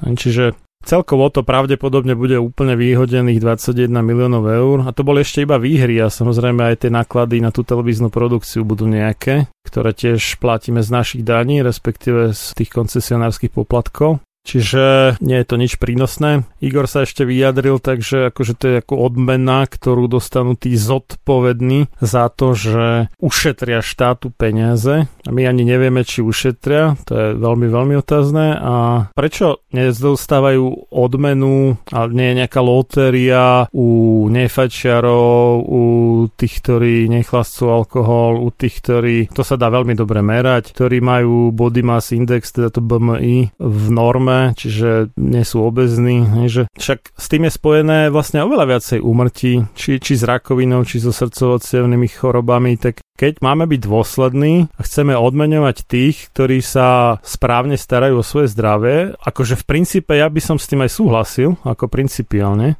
tak prečo to neurobíme u tých, kde je vlastne oveľa väčší dopad na to celkové zdravie populácie, logicky, nie? Tam sa už dávnejšie diskutuje na verejnosti o tom, že zodpovedná starostlivosť o svoje zdravie by bola odmenená napríklad zníženými zdravotnými odvodmi, ako je to pri povinných poistkách za auto, ale je to taká pandorína skrinka, keď sa to raz začne takto riešiť, tak e, potom tam môžu vzniknúť aj škaredé anomálie a, a náš systém, ktorý sám o sebe už generuje škaredé anomálie, e, by určite ničomu inému ani neviedol. Tak ja som za motiváciu k zodpovednosti, ne? že ten systém, ktorý máme, nemotivuje k zodpovednosti a preto sme aj na tom tak zle, ako sme. Hej? A už aká presne bude tá motivácia, to je otázka. Hej? Ale som za to, aby ľudia boli motivovaní starať sa zodpovedne o svoje zdravie. No vieš, ale kto zadefinuje, čo je to zodpovednosť za svoje zdravie? Systém to zadefinuje, že konzument farmaceutických produktov, napríklad ten, čo sa očkuje, tak ten sa zodpovedne stará o svoje zdravie. Hej, no však áno, s tým je problém. Ja si súhlasím, že ono ako myšlienka je dobrá, ale nájsť nejakú rozumnú realizáciu môže byť veľmi ťažké, no, ak, ak nie nemožné. No. Toľko asi k lotériám teda. Ja aj tam bol aj nejaký prepočet, že keď sa vďaka lotérii dá zaočkovať aspoň nejakých 8 tisíc šosy ľudí, ktorí by sa bez lotérie zaočkovať nedali, takže tá lotéria je prínosná. Hej? Oni si vypočítali na základe toho, že každý očkovaný ušetrí tých nejakých 2000 neviem koľko, tak ti to vyjde dokopy, že teda 21 miliónov sa ušetrí. No to sú zase odhady založené na vode, lebo keby sa liečilo efektívne, tak by na jednom... Poprvé, že sa nelieči efektívne a po druhé predpokladajú, že každý, ale že úplne každý, kto sa nedá zaočkovať, tak bude štát stať, alebo teda nás všetkých vlastne, stať tých 2000 neviem koľko eur v priemere. A to vôbec nie je pravda. Kopec ľudí malo COVID a bezpríznakový, jedna možnosť a druhá možnosť vôbec nemalo, lebo mali tak dobrú imunitu, že proste to nechytili. Čiže nemali ani bezpríznakový. Tí, čo sa z covidu liečili, tak väčšinou sa liečili prípravkami, ktoré si sami kúpili alebo zohnali, pretože tak. to, čo do liečby investoval štát, tak to bola možno tá starostlivosť už e, nemocničná, ktorá bola v množstve prípadov, ale... A ktorú štát vygeneroval ju doslova, z veľkej časti už štát vygeneroval tým, že zakázal všeobecným lekárom pre dospelých liečiť, reálne liečiť COVID, im akurát prikázal dávať možno nejaký aspirín a nejaké takéto potlačače príznakov viac menej, ale kauzálne liečiť COVID zakázal štát všeobecným lekárom, keby im to nezakázal. Samozrejme boli nejakí, ktorí sa postavili na odpor a proste ďalej liečili, ako napríklad doktorka Etela Janeková alebo Peter Liptak, ale to bola malá menšina, väčšina reálne neliečila COVID, takže štát si sám za to môže v podstate, ne? alebo teda vedenie štátu, samo za to môže, že to bolo až tak zle, ako to bolo. Takže keby to takto neurobili a keby naozaj používali účinné a lacné lieky, ako je Ivermectin, ale sú aj ďalšie,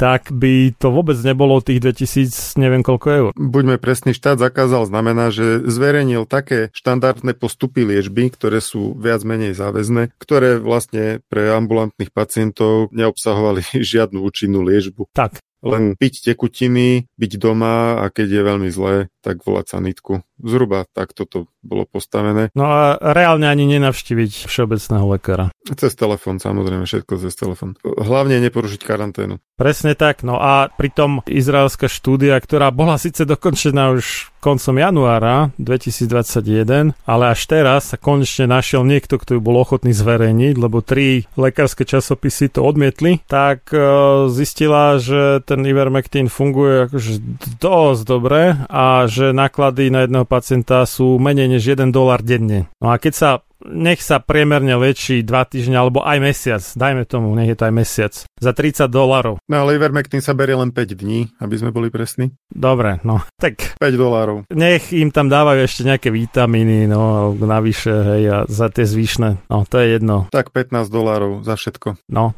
kdeže 2000. Takže aby pri rozumnej liečbe sa vyplatila nejaká lotéria očkovacia, tak pravdepodobne by to museli byť buď nejaké 100 tisíce až milióny účastníkov. Áno, účastníkov lotérie, ktorí by teda sa nedali zaočkovať nebyť lotérie, ale pravdepodobne by to mohlo prejsť e, až do takého čísla, že by ich vlastne muselo byť kvázi nekonečne veľa, alebo tak, lebo náklady na to očkovanie by mohli byť nakoniec ešte vyššie než náklady na účinnú liečbu. A mimochodom teda Pfizer zdražil vakcíny až na tých 19,50, predtým to bolo 12 a potom 15,50 a aj keď kvartálne, teda štvrťročné zisky e, mu dramaticky vzrástli, akože o ťažké miliardy, tak malá kopa pýta viacej, takže napriek tomu ešte zdražil vakcíny. No neber to takýto biznis. Keby chcel niekto vidieť doktorku Etelu Janekovú, ktorá úspešne liečila pacientov s covidom ambulantne a počas najťažšej krízy stále sedela v ambulancii a stále liečila pacientov osobne, tak v relácii s názvom Ivermectin je liekom voľby lekárka približila, či je účinný aj pri delta variante. Zverejnila teatrojka s ňou rozhovor 25.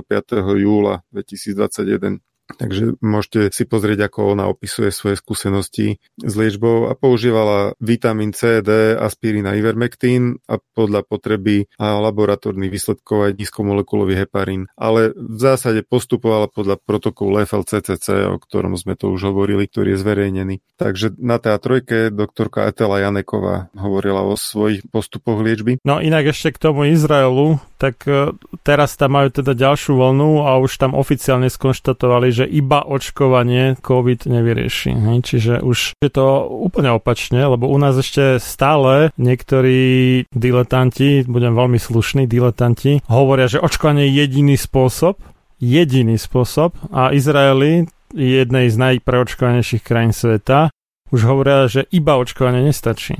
Takže kde tí naši súdruhovia urobili chybu? Ale súdruhovia robia chybu aj kade tade inde. Napríklad, Nemecká stála komisia pre očkovanie STIKO opäť neodporúčila plošné očkovanie detí od 12 rokov proti COVID-19.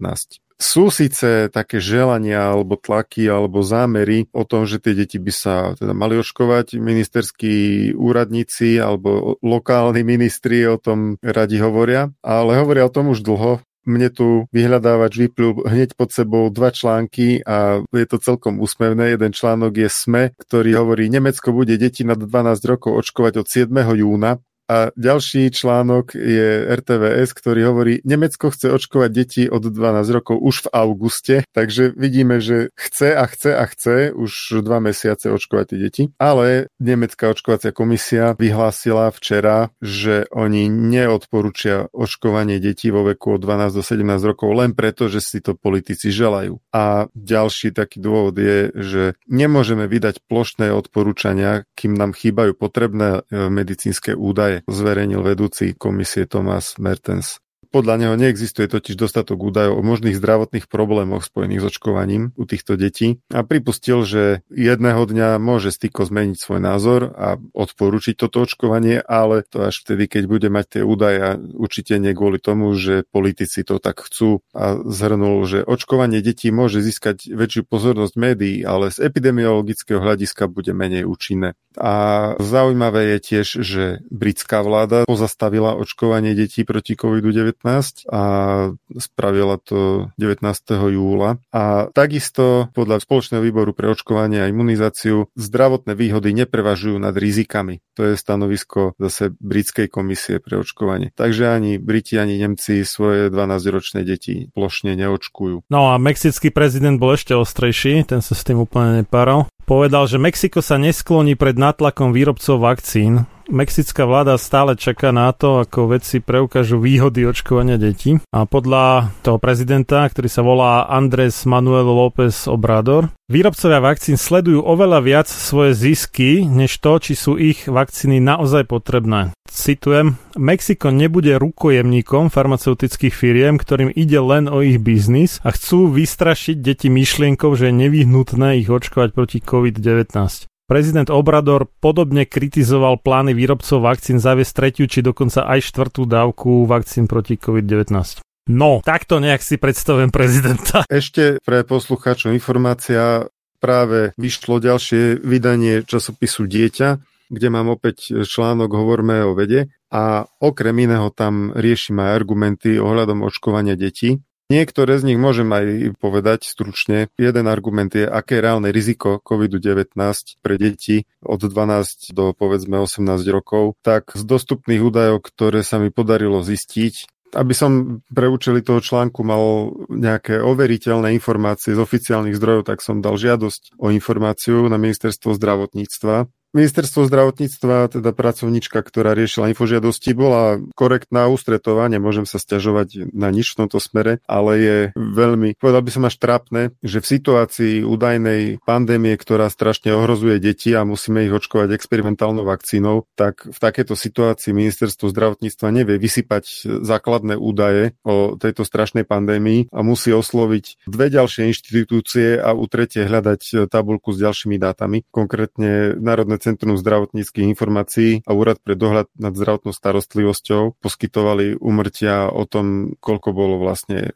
pozitívne testovaných, nechcem povedať chorých, lebo išlo naozaj len o výsledky PCR testov. Tie boli mimochodom v odkázanej tabulke Inštitútu zdravotných analýz, ktoré majú nejaké open data zverejnené na internete. Takže vlastne zo štyroch zdrojov som musel získať základné informácie o počte infekcií, respektíve, aby sme boli presní PCR testov, hospitalizácií a úmrtí. Údaje o tých e, pozitívnych PCR testoch boli v vekových kohortách po 5 rokov, ktoré neboli priamo kompatibilné s mojou otázkou, že 12 až 18 rokov, ale odhad je, že na základe tých údajov, ktoré som získal, od 12 do 15 rokov mohlo byť asi 15,5 tisíc pozitívnych PCR testov. Tvárme sa chvíľu, že to znamená infekcií a od 16 do 18 rokov ďalších asi 15 tisíc. Pričom detí v týchto kategóriách je 111 tisíc a 79 tisíc to sú údaje z Infostatu. No hospitalizácií od 12 do 15 rokov bolo 98 a od 16 do 18 135. To vychádza 0,6 a 0,9% z tých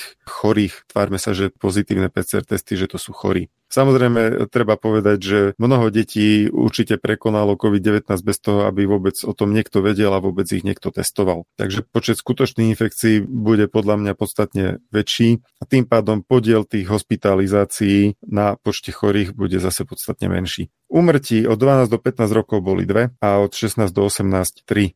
Smrtnosť tým pádom vychádza 0,01%, respektíve 0,02% to boli dosť podľa mňa slabo spolahlivé údaje zo Slovenska, ale najlepšie, aké som vedel zohnať z oficiálnych miest. Čiže v tom najhoršom prípade môžeme predpokladať, že na COVID alebo s COVIDom, ťažko povedať, zomrelo jedno dieťa z 10 tisíc nakazených. V prípade, že všetky ochorenia boli podchytené PCR testom, čo určite nie je pravda. Určite deti prekonali aj bez toho, aby boli PCR testované a označené za pozitívne.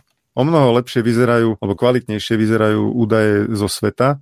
Vo Veľkej Británii majú dobre zmapovanú detskú umrtnosť a vyšlo im, že za celý rok spôsobil COVID-19 25 úmrtí z celkových 3100 umrtí detí na rôzne príčiny, z celkového počtu 12 miliónov detí. Čiže vychádza to asi dve úmrtia na COVID na milión detí. Pričom polovica tých umrtí nastala u detí, ktoré mali tak vážne sprievodné zdravotné problémy, že napríklad e, vyžadovali si pomoc s dýchaním alebo krmením cez hadičku už predtým, ako dostali COVID a tým pádom je úplne jasné, že keď sa niekto rozhoduje o tom, či zaočkuje alebo nezaočkuje dieťa, mal by brať do úvahy aj zdravotný stav toho dieťaťa a určite to rozhodovanie bude odlišné u takéto rizikovej skupiny nejakých ťažko chorých detí, ako u dieťaťa, ktoré je úplne zdravé, nemá žiadnu nadváhu, nemá vážne chronické zdravotné problémy. Čiže toto treba rozlišovať. Ďalej hospitalizácií bolo v Británii u detí 6300 a z toho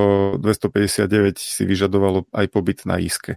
Odborníci, čo spracovali tieto dáta, skonštatovali, že obezita, srdcovo a neurologické ochorenia sú rizikovými faktormi, ale aj s nimi je riziko covidu pre dieťa celkovo veľmi malé. Ďalšia štúdia hodnotila umrtnosť detí na COVID-19 v 7 vyspelých krajinách, tam bola aj Británia a ďalšie krajiny, myslím, že aj Spojené štáty a úmrtnosť bola 1,7 úmrtí na milión obyvateľov u detí. V Spojených štátoch CDC uvádza, že zomrelo na COVID dohromady 600 tisíc osôb, z toho 337 detí, čiže od 0 do 17 rokov. To znamená, že deti tvorili len 0,056% z úmrtí na COVID-19. Americké centrum pre kontrolu a prevenciu chorôb uvádza, že keby sa zaočkoval milión detí, tak sa tým predíde 200 hospitalizáciám a jednému úmrtiu. To je v podstate, ako sme sa minule rozprávali o tom number needed to vaccinate, o tom ukazovateli, že aké veľmi efektívne je očkovanie, koľko musíme ľudí zaočkovať, aby sme tým niečo dosiahli. Takže CDC odhaduje, že na to, aby sa predišlo 200 hospitalizáciám detí a jednému úmrtiu, tak treba milión detí zaočkovať tak nemlčí o tom, že koľko detí z toho milióna po tom očkovaní utrpí vážne nežiaduce účinky alebo aj zomrie. Iné údaje takisto od CDC zase spochybňujú to, že či naozaj všetky tie deti boli hospitalizované na COVID, lebo vyzerá, že až polovica z nich bola len s COVIDom a nie kvôli COVIDu. Takže hovoríme možno o 100 hospitalizáciách, ktorým by sa dalo predísť očkovaním v prípade, že by to očkovanie nemalo žiadne nežiaduce účinky, ktoré by si vyžadali naopak hospitalizácie kvôli vakcíne.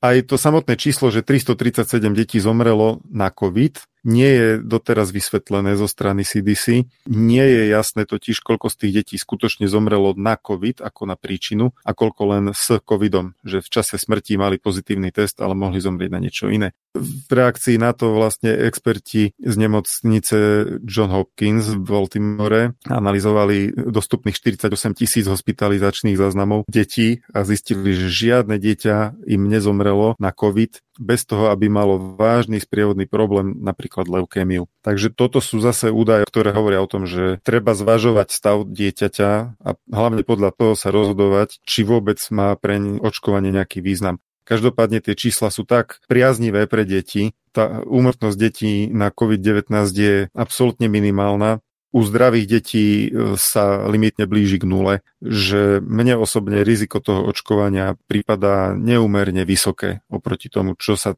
tým rizikom vlastne má dosiahnuť. Potom sú tu samozrejme také pomocné argumenty propagátorov očkovania, že existuje multisystémový zápal, záhadné a potenciálne vážne ochorenie, ktoré nastáva asi tak 3 až 5 týždňov po prekonaní infekcie vírusom SARS-CoV-2. No a treba dodať, že nastáva aj po očkovaní.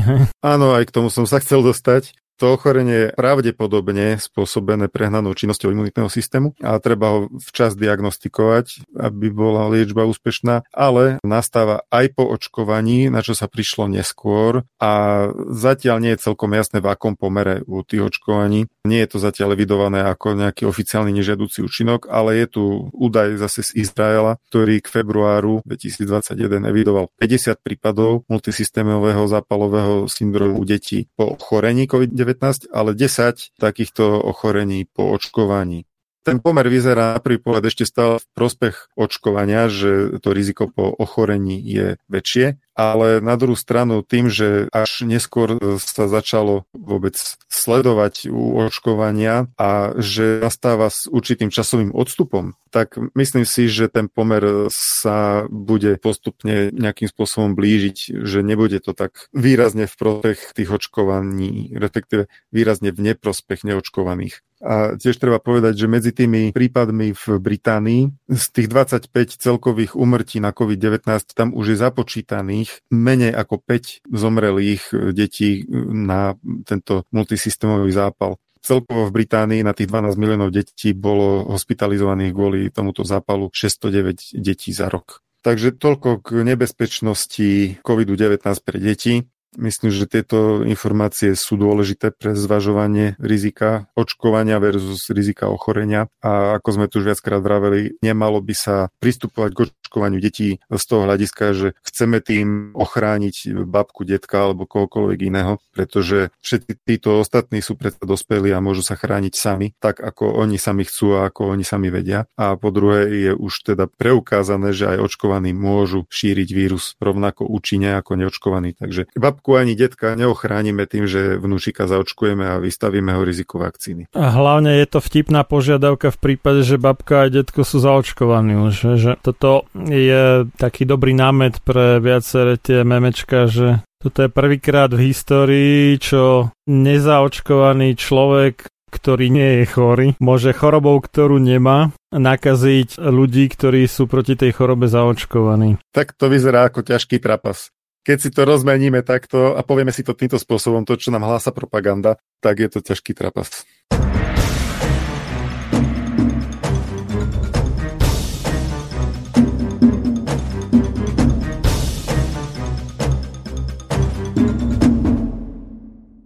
Toľko prvá časť môjho rozhovoru s magistrom Petrom Tuhárským z iniciatívy pre uvedomenie si rizik očkovania www.rizikaočkovania.sk, ktorý sme nahrali vo štvrtok 5.8.2021.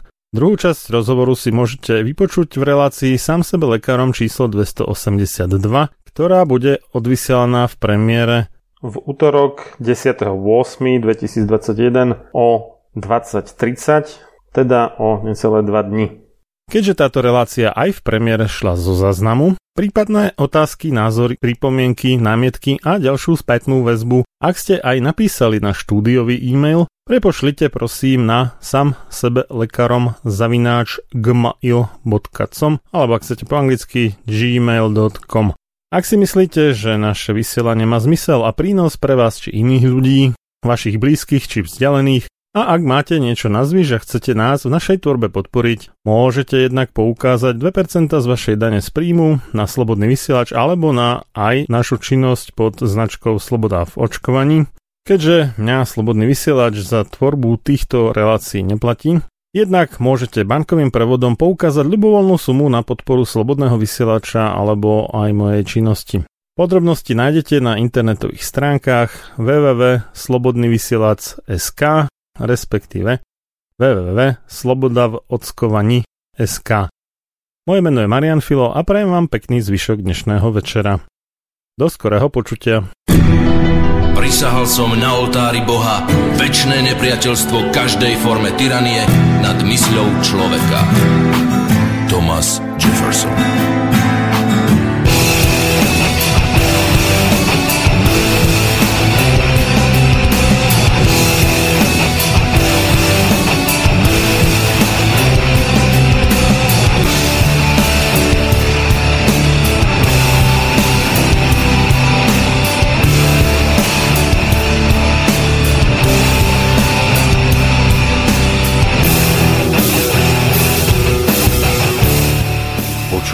Počúvate Slobodný vysielač.